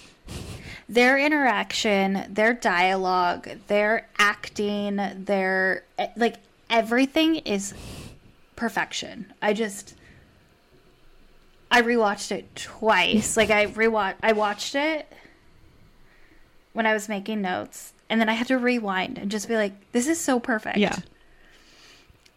Uh, Like I think it's It- their it is- chemistry. yes, like perfect they know each other so well, I think as actors. Right. and they know their character so well in this that they're able to just like flow through it and it is it's so well done i like laughed when you should like it it gives you every emotion at the right time. Yeah. It's perfect. It's perfection. Yeah, absolutely. I know. I, I completely agree with you. I definitely do not disagree. I love their um, I love their chemistry, and I think that's what makes this show so good too. Is like their chemistry is really good together. Um, so it really allows for that banter back and forth, and it is such a different chemistry than Paul Bettany's and Elizabeth Olsen's but that works for them you know? Right. these characters are so different that they have to have their own chemistry a chemistry that works for them you know so. I would 100% also watch The Falcon and the Winter Soldier as a buddy comedy, like kind of sitcom style. Like if it was if it, it was set up the same as WandaVision, mm-hmm. I'd watch that. yeah And I would I think that it would just be as successful of a show as what we're watching now. So I fully support whatever these two want to do. You mean whatever these two are up to in the future i think is what you mean Well, yeah, definitely. so I wanted to. Um, I am trying to open up this encyclopedia here um, because I remember having a question about where is he here? I think this is one of my tabs for him. Having a question about the Baron, Baron Zemo here. So they are in this. Um, we already say that they're in this garage and they're talking about uh and I think Sam asked something like, "Oh, this this all belong to you?" And he's like he says something like, uh, "Oh, these are mine collected by the family over generations." And his in the encyclopedia there under Baron Zemo is actually the name is Helmut. Mm-hmm. Yeah, Zemo? which we find out. Yeah. Right. So he is the son of Heinrich Zemo, who was a Nazi scientist during World War II who designed super weapons. Heinrich Zemo was working on a glue, adhesive X, that could never be dissolved. Hoping it could be used to immobilize Allied troops, Captain America broke into his lab, and in the fight, Cap's shield shattered the vat containing the adhesive, and Zemo's mask was glued to his head. So there is this purple mask that he finds and he grabs it and i just thought that was really interesting to point out to that because we um i wasn't sure if he was if he was the original zemo or if he was the son of zemo so obviously he is the son of zemo because that mask was already in the car so Wow. See what happens when you read? I had no idea. I thought Zemo was this uh, Sokovian baron that just was out to get revenge for his family, and I guess he is. yeah he is for sure It just spans even farther right than we know right in the movies. So it's really interesting that the first appearance is in Captain America 168 in June 1971. So after 30 years after World War II, uh, even maybe like five or six years after Agent Carter and uh, Hydra as well. So I just thought that was really interesting to point out because the mask is something that's like super iconic for that character. So to find out that you know just so just to be reminded of that little story basically is what i'm getting at Huh. it's really interesting Very interesting. I like it. oh and actually on the next page is actually battlestar and it says his first appearance was captain america 341 may 1988 Stupid 80s name. his height Battlestar. is supposed to be six feet two so not even What? so he's in real life not even as tall as his comic book character Wait, look up Lemar Hoskins. Because I don't. He is. Then who? What? his uh, battlestar real name lemar hoskins what was I looking up that it says that he was six six? Because in my notes it says he's six six. Oh, I don't know. I was sober when I was looking that up. So, I mean, clearly something I must have been looking up the wrong thing. So I apologize, but also you're two feet, you're two inches shorter, and I just Still, don't appreciate still, it. Still, even then, that's crazy. Um. Anyways, we should move on. Oh, but look at this. So in the encyclopedia, it says Bucky's height is five feet seven. Yeah, I think we talk about that because that means Again, That Steve do we like talk about that again? 5'4". yeah, so I think like Steve is like five four when he's lollipop head, and then post serum he's like six. He's six feet. I believe Captain America is supposed to be like six feet, and Mm. Sebastian Stan is six one, six feet or six one. So it's like no. Wait, so okay, will you look up how tall Falcon is? Because they're Falcon, like let essentially the s- or Sam Wilson. I don't know. I Which, I think he is under Falcon. I don't Yeah, have his so- tab in here, but I'm pretty sure I. I know he's in here. It's just Falcon. Here we go. Where is he? Uh, six feet two. okay, well, Anthony Mackie is five ten. So Hmm, that's interesting. yeah, He's Mm-hmm. five ten. I know. Uh, so his first appearance is Captain America 117, September 1969. That's interesting. That's pretty early. You think that's early? Well, I get I- I Captain mean, America's been around since the 40s. That's true. But he's like right after.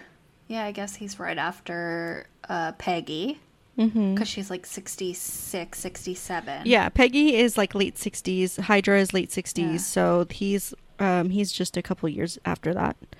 So we get Falcon and Bucky doesn't come around till oh Bucky's really early. Bucky's, Bucky's 19 the first episode. Bucky's The 1941. Yeah, first. Uh, he's in the first comic. yeah, But interesting. interesting. Interesting. Anyways, um, so I just wanted to point out that little story about um, the mask, you know, in case people were wondering, you know, Yeah. because I have little eye emojis next to the Zemo mask. So Yeah. One thing I like Ow. is that. Sam Sam talks about how how can you trust Zemo? And Bucky says he is crazy, but he still has a code. So Right. Bucky kind of understands Zemo, I think, in a way, because the Winter Soldier had a code.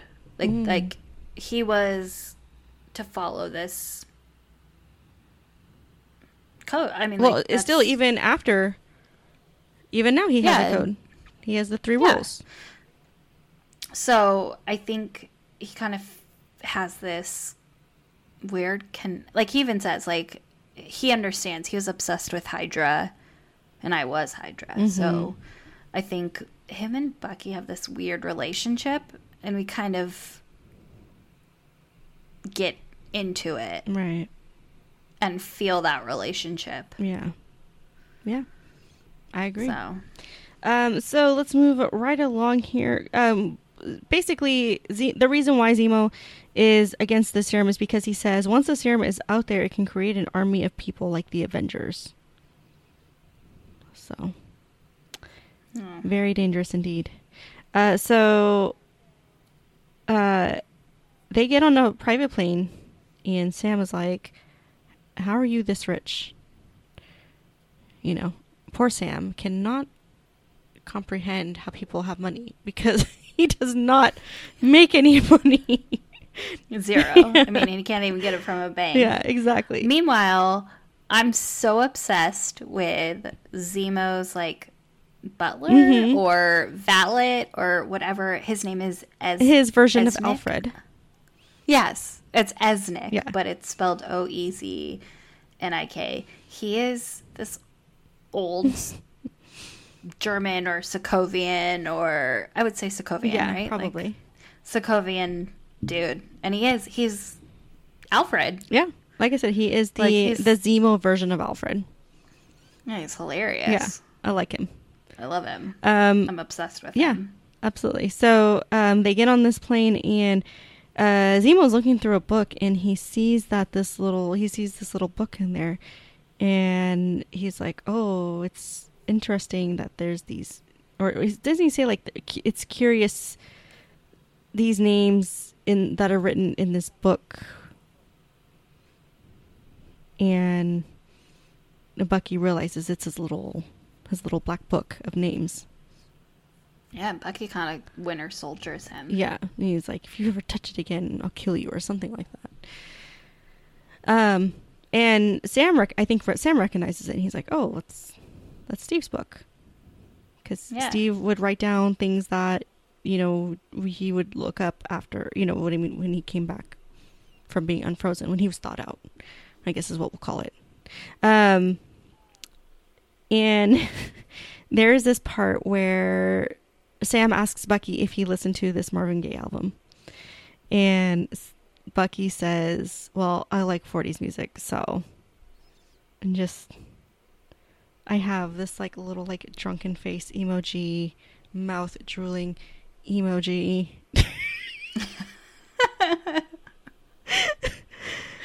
Ugh. I do love me some 40 music, so It's so funny because I love that whole interaction just perfect because then Zemo comes in and he's like, "No, seriously," and he calls him James. Mm-hmm. He calls Bucky James, and this is where I'm saying like their weird connection. It's kind of like a friendship where he's the only one that calls him James this mm. entire time, and he continues to call him James, but. He like sides with Sam, and they're like kind of ganging up on Bucky about, About listening music. to yeah, Yeah. and it's so perfect. Uh, I just I I like I wrote after Bucky says I like 40s music. I was just I'm living for the writers of this episode and it's only 10 minutes in. Like like I said the garage scene is perfection. The like what we've gotten so far is so well done. right. Yeah. So well written. Delivered. It's yeah, it's comedy, it's sadness, it's it's it's everything. It's like drama. It's perfect. Yeah. So I agree.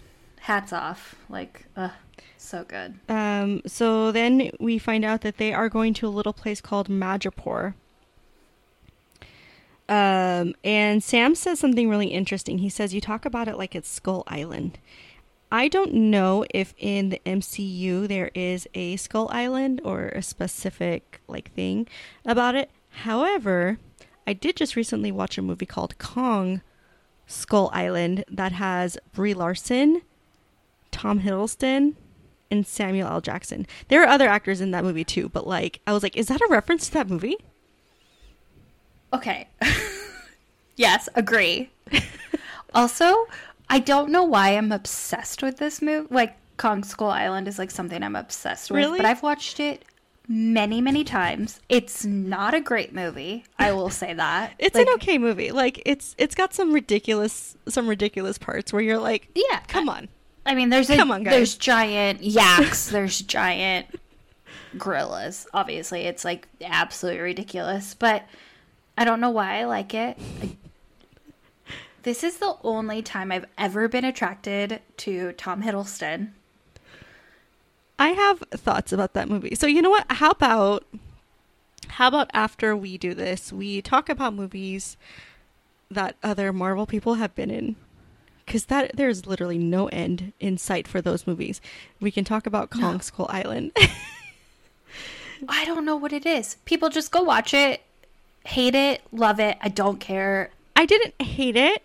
I didn't like some of the characters, uh, Brie Larson, but um, there are some ridiculous parts where you're just like, how did how did this giant ape know to pick up a chain and strangle something like that? That doesn't make any sense to me. Again, I don't love this movie, but I love it. I don't know what it is. It is terrible. It is. has so many good actors. The music is amazing. I love a like late 60s, early 70s soundtrack. It's life, but I I don't know. I don't there are know. actually some But really yes, cool I shots agree. in that I movie, thought, but um, yeah, yeah. I but like I I literally just watched that movie like last weekend. That's so, so funny. had I not, I would not have gotten that reference. Oh yeah. Uh, unfortunately, that when he said it, I was like, Kong School Island, what? but then I also thought of, um, I guess School Rock from Peter Pan Oh, is the other thing that I like referenced. maybe But my first thought was Kong. So that's funny. so embarrassing. That, that Again, I just but again, you and me just so much emotion about like, it. Yeah, We're just on this other level, Kendall. I don't know what it I is. know. We're not. We're not. We. Me and Kendall have already talked about this. We're not a Sam and Bucky situation. No. I think we're more of a Steve Bucky situation. Yeah, because we love each other. Yeah. I would lay down the shield for you. Okay. Girl, I'd drop that in a second. All right. So. I would stop you from kissing your nephew or niece. Oh, please, for the love of God, please, please step in. Your back. so gross. I know that is so gross. Okay, uh, so let's go on here. So, um, Zemo basically tells Bucky, "You will have to become somebody you claim is gone." Um, and again, I have the word Madripoor written again. Madripoor is the way that somebody described it to me was it's like it's like the Tatooine Mos Eisley cantina of Star Wars is what it is to the MCU X Men universe. So just a bunch of scum and villainy, questionable characters, smugglers, people of the worst kind, basically, go here.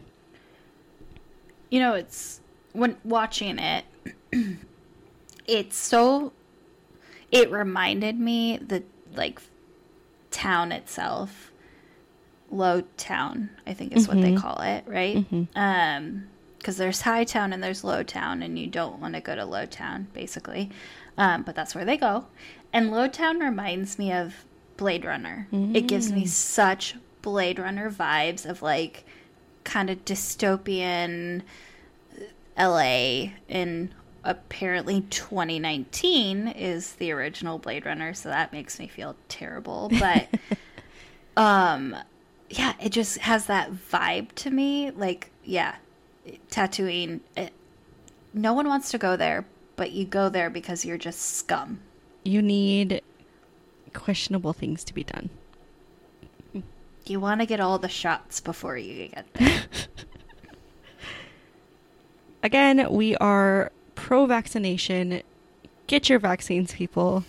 If you're going to someplace like Madripoor or in this pandemic, be safe. get your shots.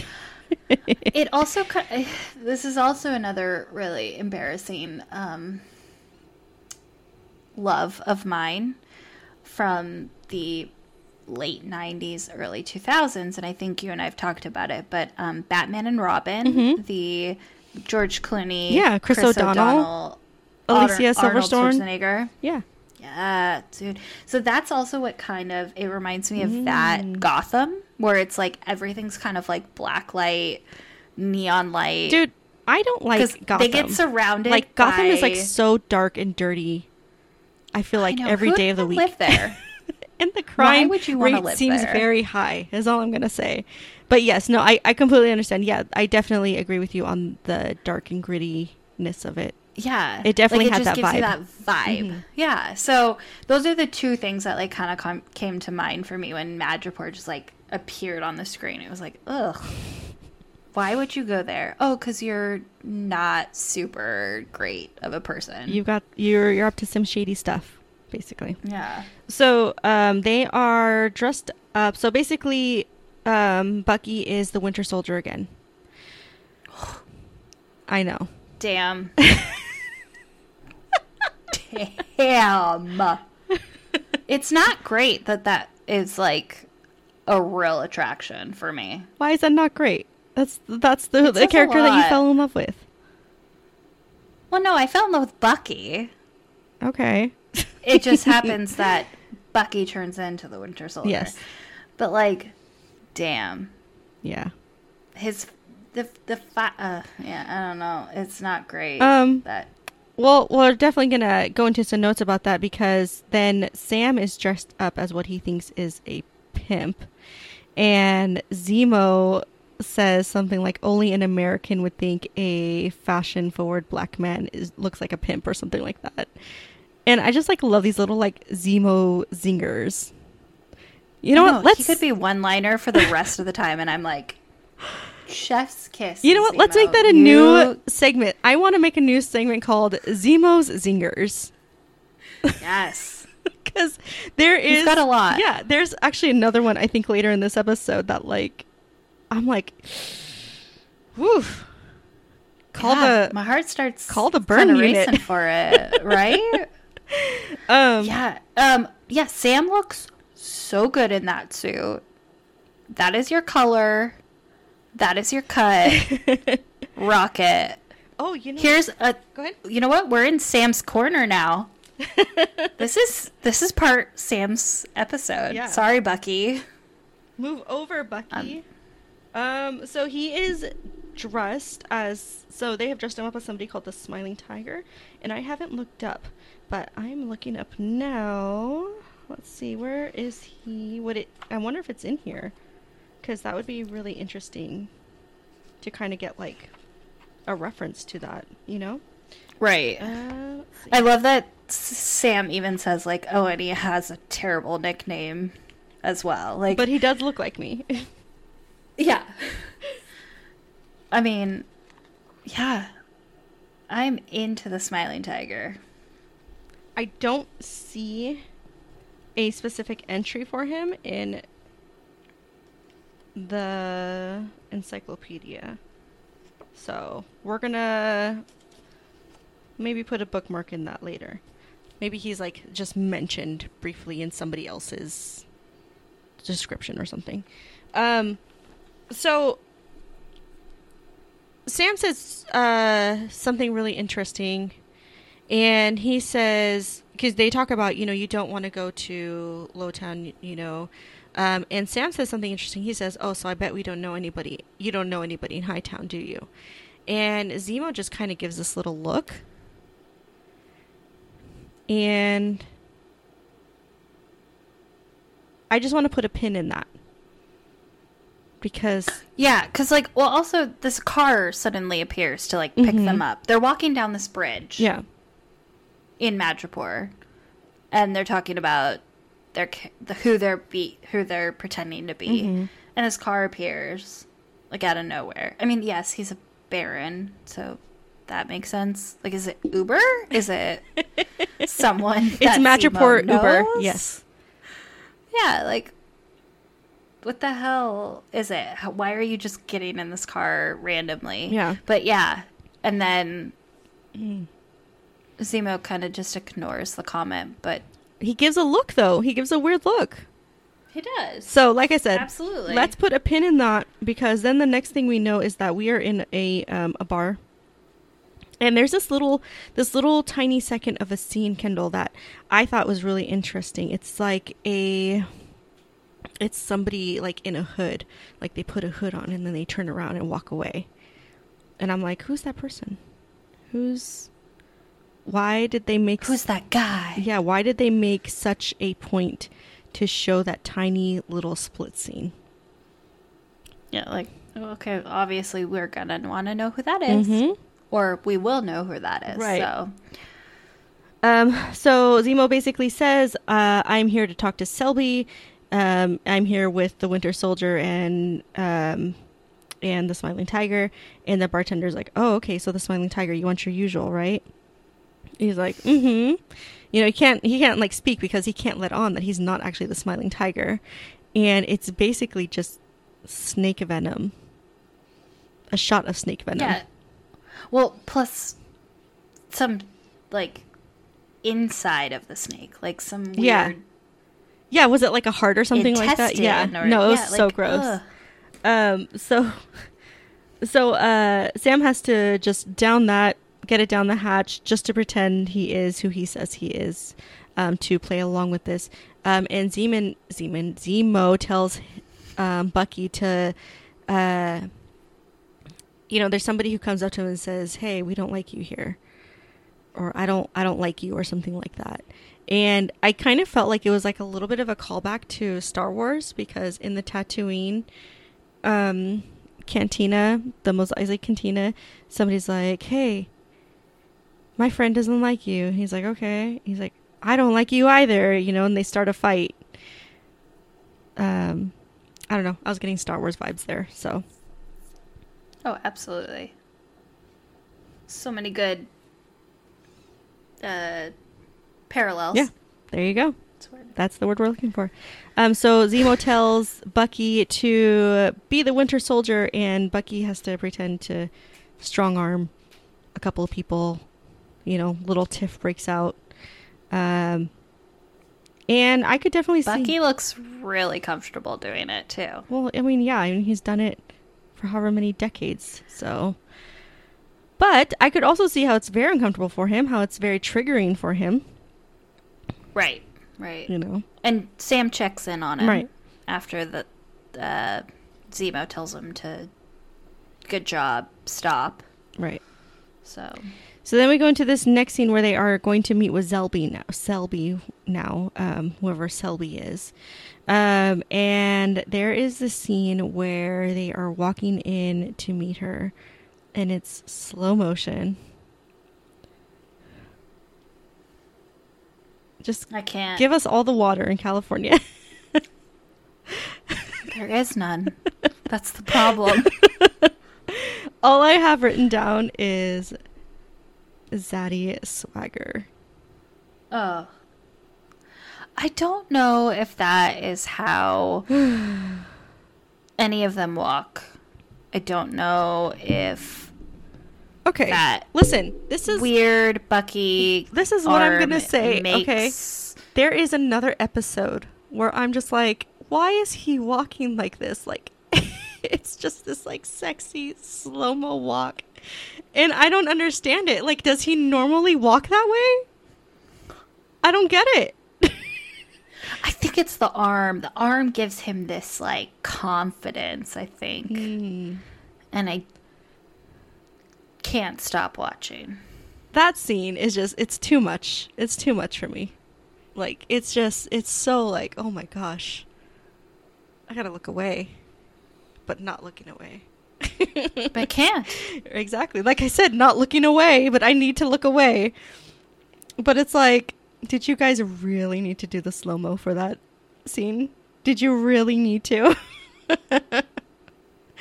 Because I feel like you didn't. The director for all six episodes is a female named Mm-hmm. Kari- Carrie yeah, or Kari. Kari Skogland. yeah, I mean, girl, we see you. thank you. We see you, girl. We see you. She sees us. Oh, for sure. I think is the thing. She's like, she understands. She's like, don't worry, I got you. I got you. Don't worry about it. She's like, who do Sarah and Kendall want to see nonstop? Exactly. Yes. She's like, please put Sebastian Stan in these size, these small size shirts. And small size jeans. And for this particular scene, you know, where everybody's kind of dressed up, we're just going to have them slow mo walking for no reason at all. So, I have not mentioned it yet, hmm. but if it has gone unnoticed to everyone else watching, Bucky does this thing where he like clenches his jaw Yes. and this like yes. muscle Lord Jesus, in his cheek, like, like right. twitches. Yes. And it Kendall, I I die. Okay. I di- I don't think I come back No. from it No. because There are several things later, he does it again. that I'm just like, put a fork in me. I'm done.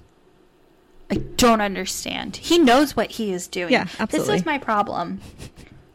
he knows what he's doing. He refuses to stop. He Mm-hmm. just continues with it, and it's torture. Yeah. I agree. but I can't look away. No. And why would you want to? I refuse to look away. Ugh. I agree. So I looked up who plays Selby. Mm-hmm. I'm trying to get us, you know, and because I was like, who is this actress Uh-huh. who like she's very familiar to me, Okay. and apparently she's already been in the MCU. So whose line is it anyway? Wow, good call. What did she play previously? She played Doctor Goodman in an Agents of Shield episode. Oh. And then mm. she also played a character in Lost named Abigail Spencer. Shut but- up. Oh my god. Yeah. Again, there goes that lost crossover along with. Evangeline Lilly. Amazing. So Good job, Kendall. I because I did not bother to look that up because you know what bothered me.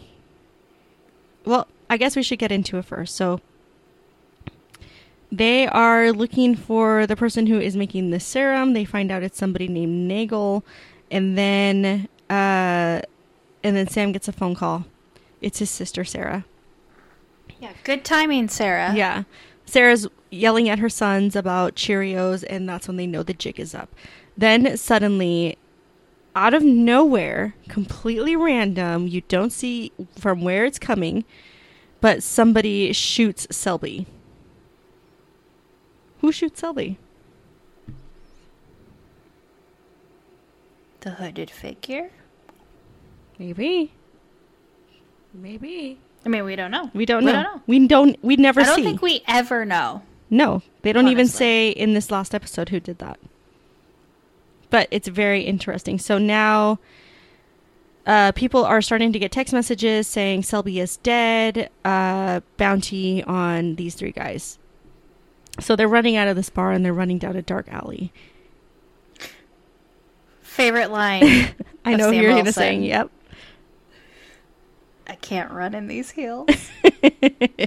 yes, that was a very good line. Welcome to the world of females, Sam. Yeah, exactly. And those who like to wear heels, but like, You think we can run in those Really? heels, Sam? Come on. yeah, come on. Yeah. so um so then we we see somebody. Who do we see?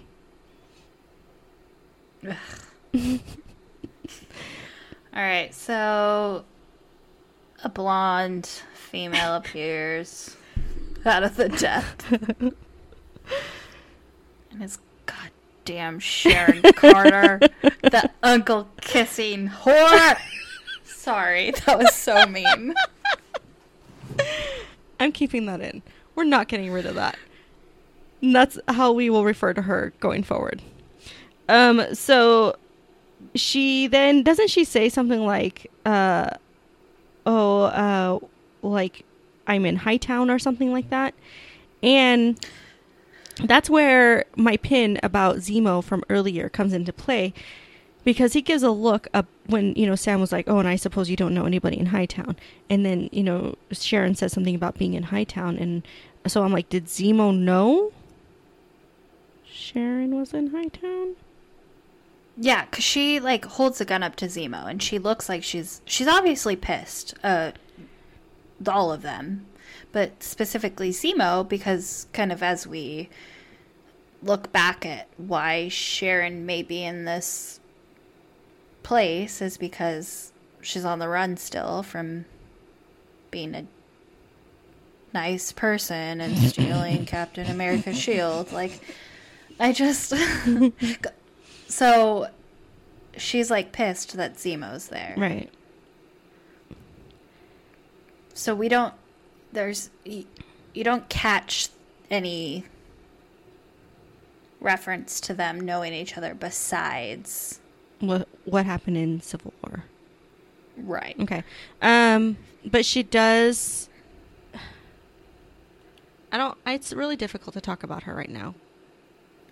Right, but so what my question is is because so Zemo does his shit in Civil War.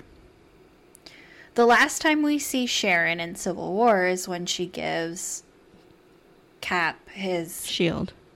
Shield and Sam his wings back, Mhm. right? Yeah. So then we assume she's on the lam at that point. Well, we don't know literally who thinks about her besides random weirdos who like her, sorry. But like no one no one cares about Sharon at this point. No. So I didn't even think about the fact that she's probably in a lot of deep shit for stealing these things. Right. So she says something about how, you know, and she ended up in Madripoor because she is a fugitive now to the Right. government. So, but in that, we when we see Zemo at the end of that movie, he's being he's about to shoot himself in front of Black Panther, but then Black Panther stops him, and then they turn him in.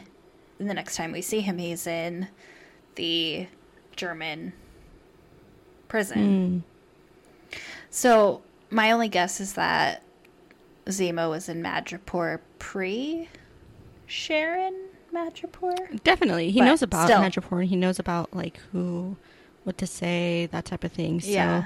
um I definitely yeah, I, I could definitely see that he has been in Madripoor before. So they go back to her place and she uh basically sells uh real paintings um because you know most most museums have counterfeit paintings or whatever and Sam doesn't believe it and here comes Bucky with this cute little one liner. You know, Sam is looking it up with his phone and he's like, Yeah, what does Google say? And I just thought that was really cute. I love it. So good. So cute. And then we get to see a shirtless Sam. So more, please. Do you like how Sharon walks by and she was like, What does she say? Like, oh, that's much better. Yeah. Well, I think she was referencing as Smiling Tiger's really great suit, but still. okay, so you're going to Um, walk by this man with his shirt off that you know looks amazing and say, Oh, that that's much better and not reference that? Okay. Sure. All His right. back gives me dreams. It's just like I yes. Um Sharon goes into Definite Sam Wilson thirst this episode. Oh, absolutely. Yeah. I mean, we we had to. Yeah. There's no way you can go in this, but um, Sharon then talks about how she's in Madripoor and she's made a life of herself, and um, kind of gives them all shit for being part of the American government and system. And Right. even though Bucky's pardoned, um, how can they believe in the shield and everything? Um, and Bucky says she's kind of awful now. Okay. and all I, wanted I was to be like going is, to say the girl's got depth, so she is much better. I I'd watch a Sharon and Madripoor series yeah in a heartbeat. yeah absolutely. But that that might possibly be the next. Who knows? That might be the next thing coming. We don't know. Um, but I did definitely notice that line as well, and I like that line because it's like he hates Sharon, and it's like, why do you hate Sharon? Because she kissed your friend? Like, are you jealous? Absolutely. You think you think Bucky's jealous of Sharon? I mean, no, but I think, I mean, he's always been the ladies' man. Like he was always the ladies' man. He was jealous of Peggy,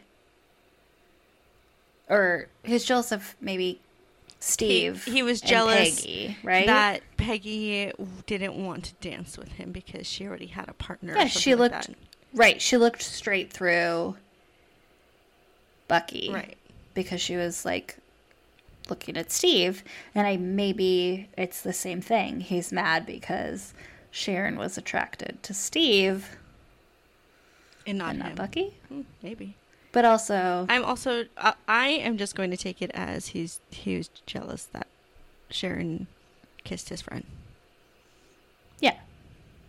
I also am totally fine with that because I love a st- a Stucky, not romantically, but like. I mean, I'm fine with it romantically too, I guess. But Stucky forever. soul mates. Yes. So we find out that Nagel works for the power broker. So uh, Sharon says, Well, I am connected to a lot of people, so let's get dressed up and go out and um, try to meet up with those people. And she says, Stay out of trouble. And Zemo looks up to her and says, Trouble? Little gleam in his eye. Hashtag swoon. I love him. Here's another example of a villain that you root for. Yeah. I mean, if I were to see an Agatha Zemo Crossover. love, oh my goodness. I stand. Can you even imagine the type of like mischief those two would get into? Create, I should The say. oh my god, yeah. The hilarity that it would ensue is just too wonderful to imagine. yeah. I loved it. I want it. I agree. Let's write to Marvel. Dear Marvel, we would really like it if you put Agatha in Zemo. They don't even have to be romantically involved. They could just be coworkers. Right. But I also would be okay if they were romantically involved. Okay, it would yeah, just obviously. be like, and because Agatha is now Agnes. I mean, like Mhm. she's just that nosy one liner. She's got the Zemo zings too. Mhm, Like, yep. I'm in it. Yeah, I agree. They could back and forth like nobody's business. So, um, we see them at this club. Zemo is getting down with his bad self. I love it. I mean, like Sam and Bucky are just kind of like, okay, you know, just checking the place out, checking the vibe, you know, and Zemo's like in the middle of the dance floor, just kind of jamming along. I love it. Dude can dance. Have you seen like the one hour video that Disney Plus put out of Zemo dancing? I mean, have I watched the entire thing? Sadly, no. But I have seen part of it, and I'm just all of it. Yeah. I want Zemo at every party I ever host. Absolutely. Just being like, And just have him Like, in the middle of the yeah. floor. Yeah. He's like the hype band Yeah. that you want. Love him. Um so we uh so uh Sharon finds out that Nagel can be found in some uh container. Um so they go to the to I would I would sh- I would assume is a shipyard that has all the containers on it and she tells them specifically which containers to go to and she tells them I will stand uh, guard while you guys go in. Uh, so we go in, and there is the Dr. Nagel who's working on something. We don't know what he's working on. Um, and we find out that he is part of uh, the blip. He was working on the super soldier serum, and then the blip happened. Um, and then he came back and he found out that the program was canceled for obvious reasons. Um, but uh, what we do know is that he doesn't know where Karli Morgenthau is, but he knows that she at least has 20 vials of the super soldier serum. Um, and what's super interesting is that when uh, Sharon comes in, because you know that everybody's out for Zemo, Bucky, Sam. Um, so she comes in and immediately, I think it's it isn't it Zemo that immediately shoots him. Yeah, he finds Nagel's gun Mm-hmm. under like the tabletop or something and shoots him. Right. But we know that Zemo hates super soldier. That's like his Yeah. one hatred in life Right. is super soldiers. So he's stopping it at the beginning. Yep. Mean, he's doesn't want creator. any more. Um, so he shoots him, and Sharon says, "Oh, the assassins are here." Um, but before she breaks, or before she runs in to tell them, there's this one scene where this one guy comes up to her, and is about to shoot her with a gun, and she somehow, I don't know where she found it, just grabs this knife off of this guy and just like stabs. him. and anyways, I thought that was really cool. So, um, girl power moment of the week to Sharon for gr- finding this knife and then just stabbing this man. I love it. I'm here for it. My past hatred for Sharon is slightly gone. okay, it's like majority gone. Yeah. I still have that like you're awful, I can't stand you, but yeah.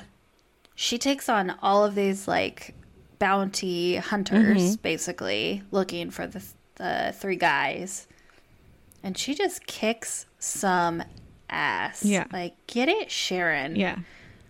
Like she had agent training, but she had obviously it had to have so much more like combat training and just street training Yeah. to like keep up. fuck everyone up. Yeah. Like she she does some real damage. Yeah. So I loved it.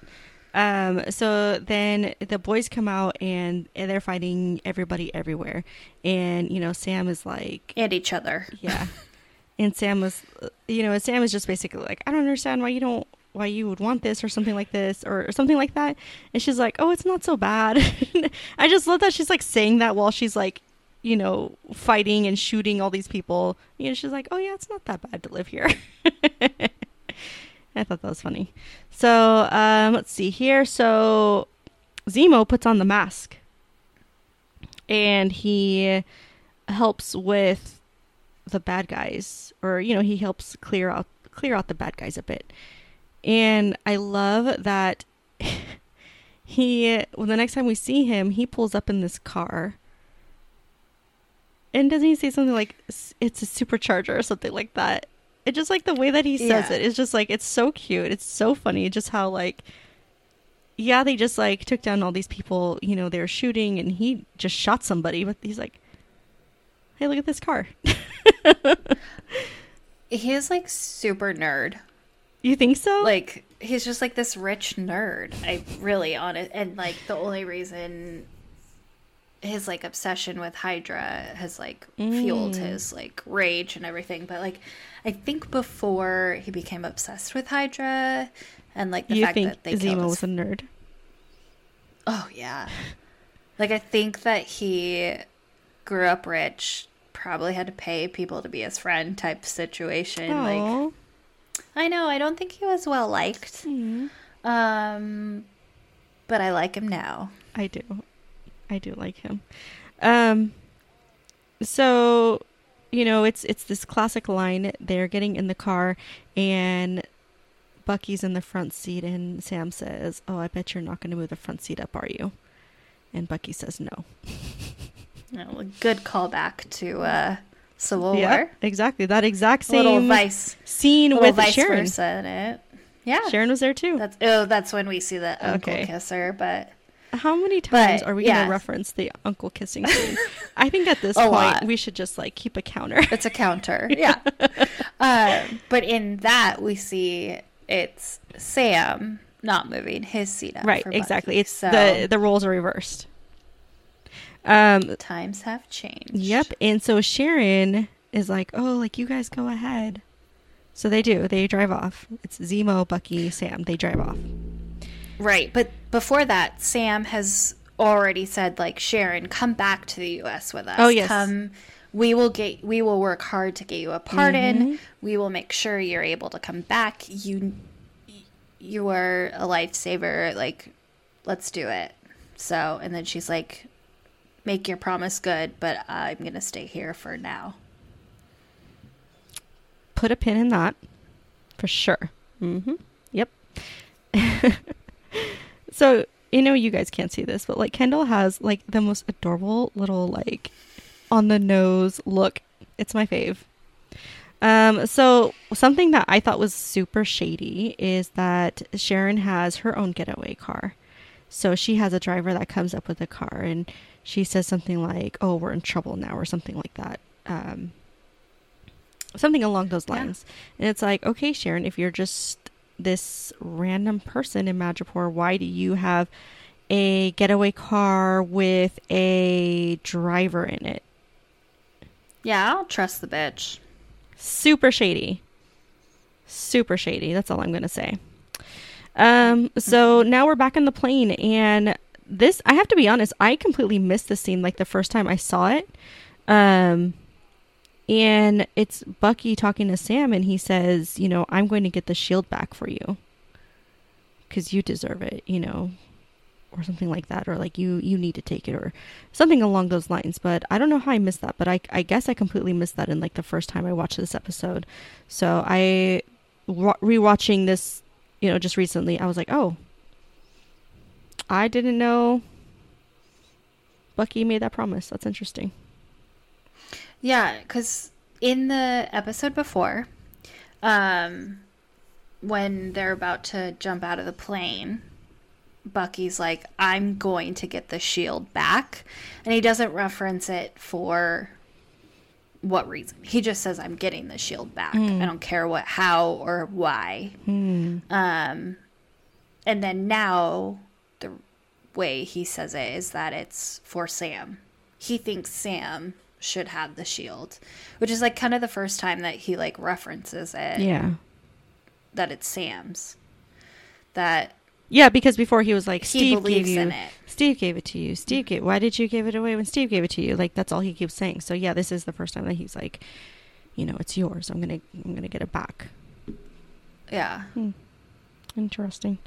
Uh, so then we are back with the Flag Smashers here, and they are. I don't even remember what they're doing. Uh, I was too distracted by Zemo's dancing. Um, but basically, there are, I assume, American troops. So they are kind of scouting out a GRC building mm, camp, right. yeah, or something in, I believe, Latvia. Mm. Um, and it's Karli and her Australian co-worker named Dovik or Dovich, and I'm not sure which it is, um, who is this beautiful long haired Aussie who I have no idea is any of his background, but besides the fact that he is just this beautiful, beautiful, beautiful man. Absolutely. Oh I agree. Gosh. Yeah. He opens his mouth and it's just like, please keep talking. Tell me whatever you want. Oh, he's he's so handsome. I agree. I don't. Uh, but they're plotting against the GRC, so right. So um, she basically blows up the building, and he's like, you know, there were innocent people in there, and she's like, these people don't care. You have to speak the same language they do. So it's really, uh, you know, that's something to definitely put a pin in and watch out about the flag smashers. Is they're trying to speak the same language that these oppressors is that what I want to call them? Well, I don't know if I want to call them oppressors, but what is the word I'm looking for, Kendall? There are.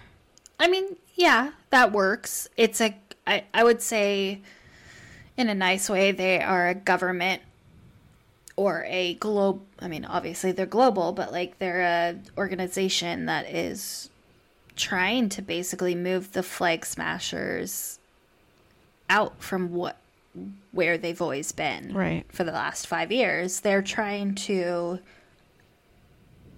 you know flag smashers are terrorists according to the grc and the grc also thinks the or the flag smasher thinks they're the grc is also a terrorist group so it's just i mean yeah, that's another social commentary. Right. Huh. Um, so next we see the guys. They are walking, and uh, it's Zemo, Sam, and Bucky. And Zemo talks about how uh, talks about Sokovia, and he says, "Is is another for our segment, Zemo zingers." He's and he says something basically like, "Oh, I I bet you I bet doesn't he say something like, "I bet you haven't even seen the, I bet you haven't even gone to the memorial, have you?"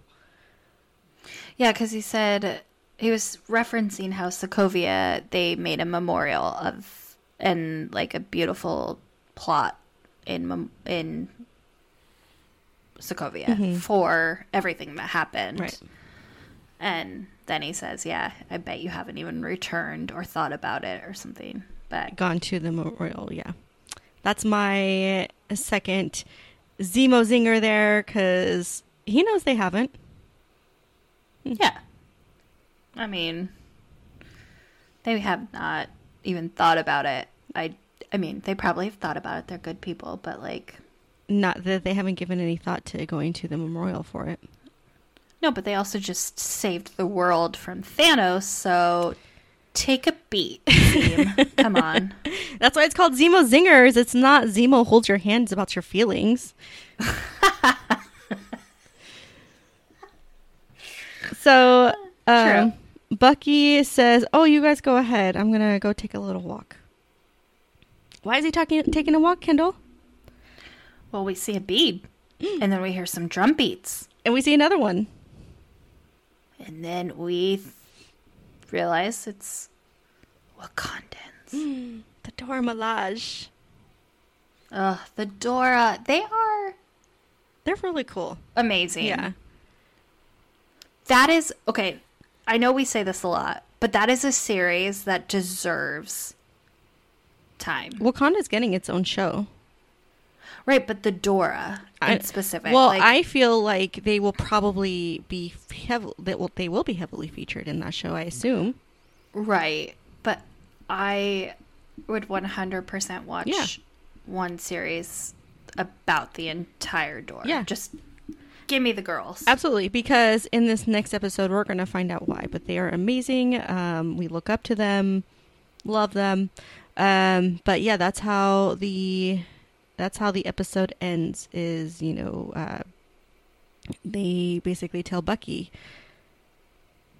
that you know what they're there to collect. So Yeah, so we see Ao mhm. or Io. I'm not sure. I thought it was Ao. I, no, Ao, right? I assume. And she says, Give me Zemo. hmm I mean, she is so wonderful. Yeah. Because she's also the Dora we see guarding uh, T'Challa in Civil War when Natasha approaches him. And she's like, move or be moved. Yeah, exactly. like, Love that scene. Yes, yes. She's got such good lines. And we've only heard her have like real like two lines cuz she's she's in Black Panther obviously, but And she's then- not the main Dora in No. Black Panther. But uh, there's another line where somebody says, "Oh, does she speak English?" And she's like, "When she wants to." Yeah. yes, girl. She's- yes, we're here for you. She yeah. If that's all she Serve all the sass. We're here for it. Right? She's so wonderful and so beautiful and like Yeah, just amazing. Hail. I all hail. Absolutely. I completely agree with you on that. And on that note, I think we're going to go. It is late. It's Friday night. I know, um, you know, maybe I'll go have a drink. Who knows? The night is, I guess, young. I don't know. I'm kind of old now, so. Yeah, I think this is the latest I've stayed up in decade. No, I'm just kidding. Uh, but it's still. been a while. I'm about to pop a melatonin and head to bed. Woo! That's how we get down. Avengers ain't got nothing on us.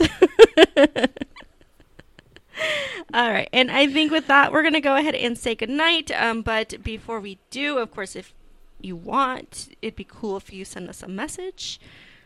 Instagram, something to marvel at.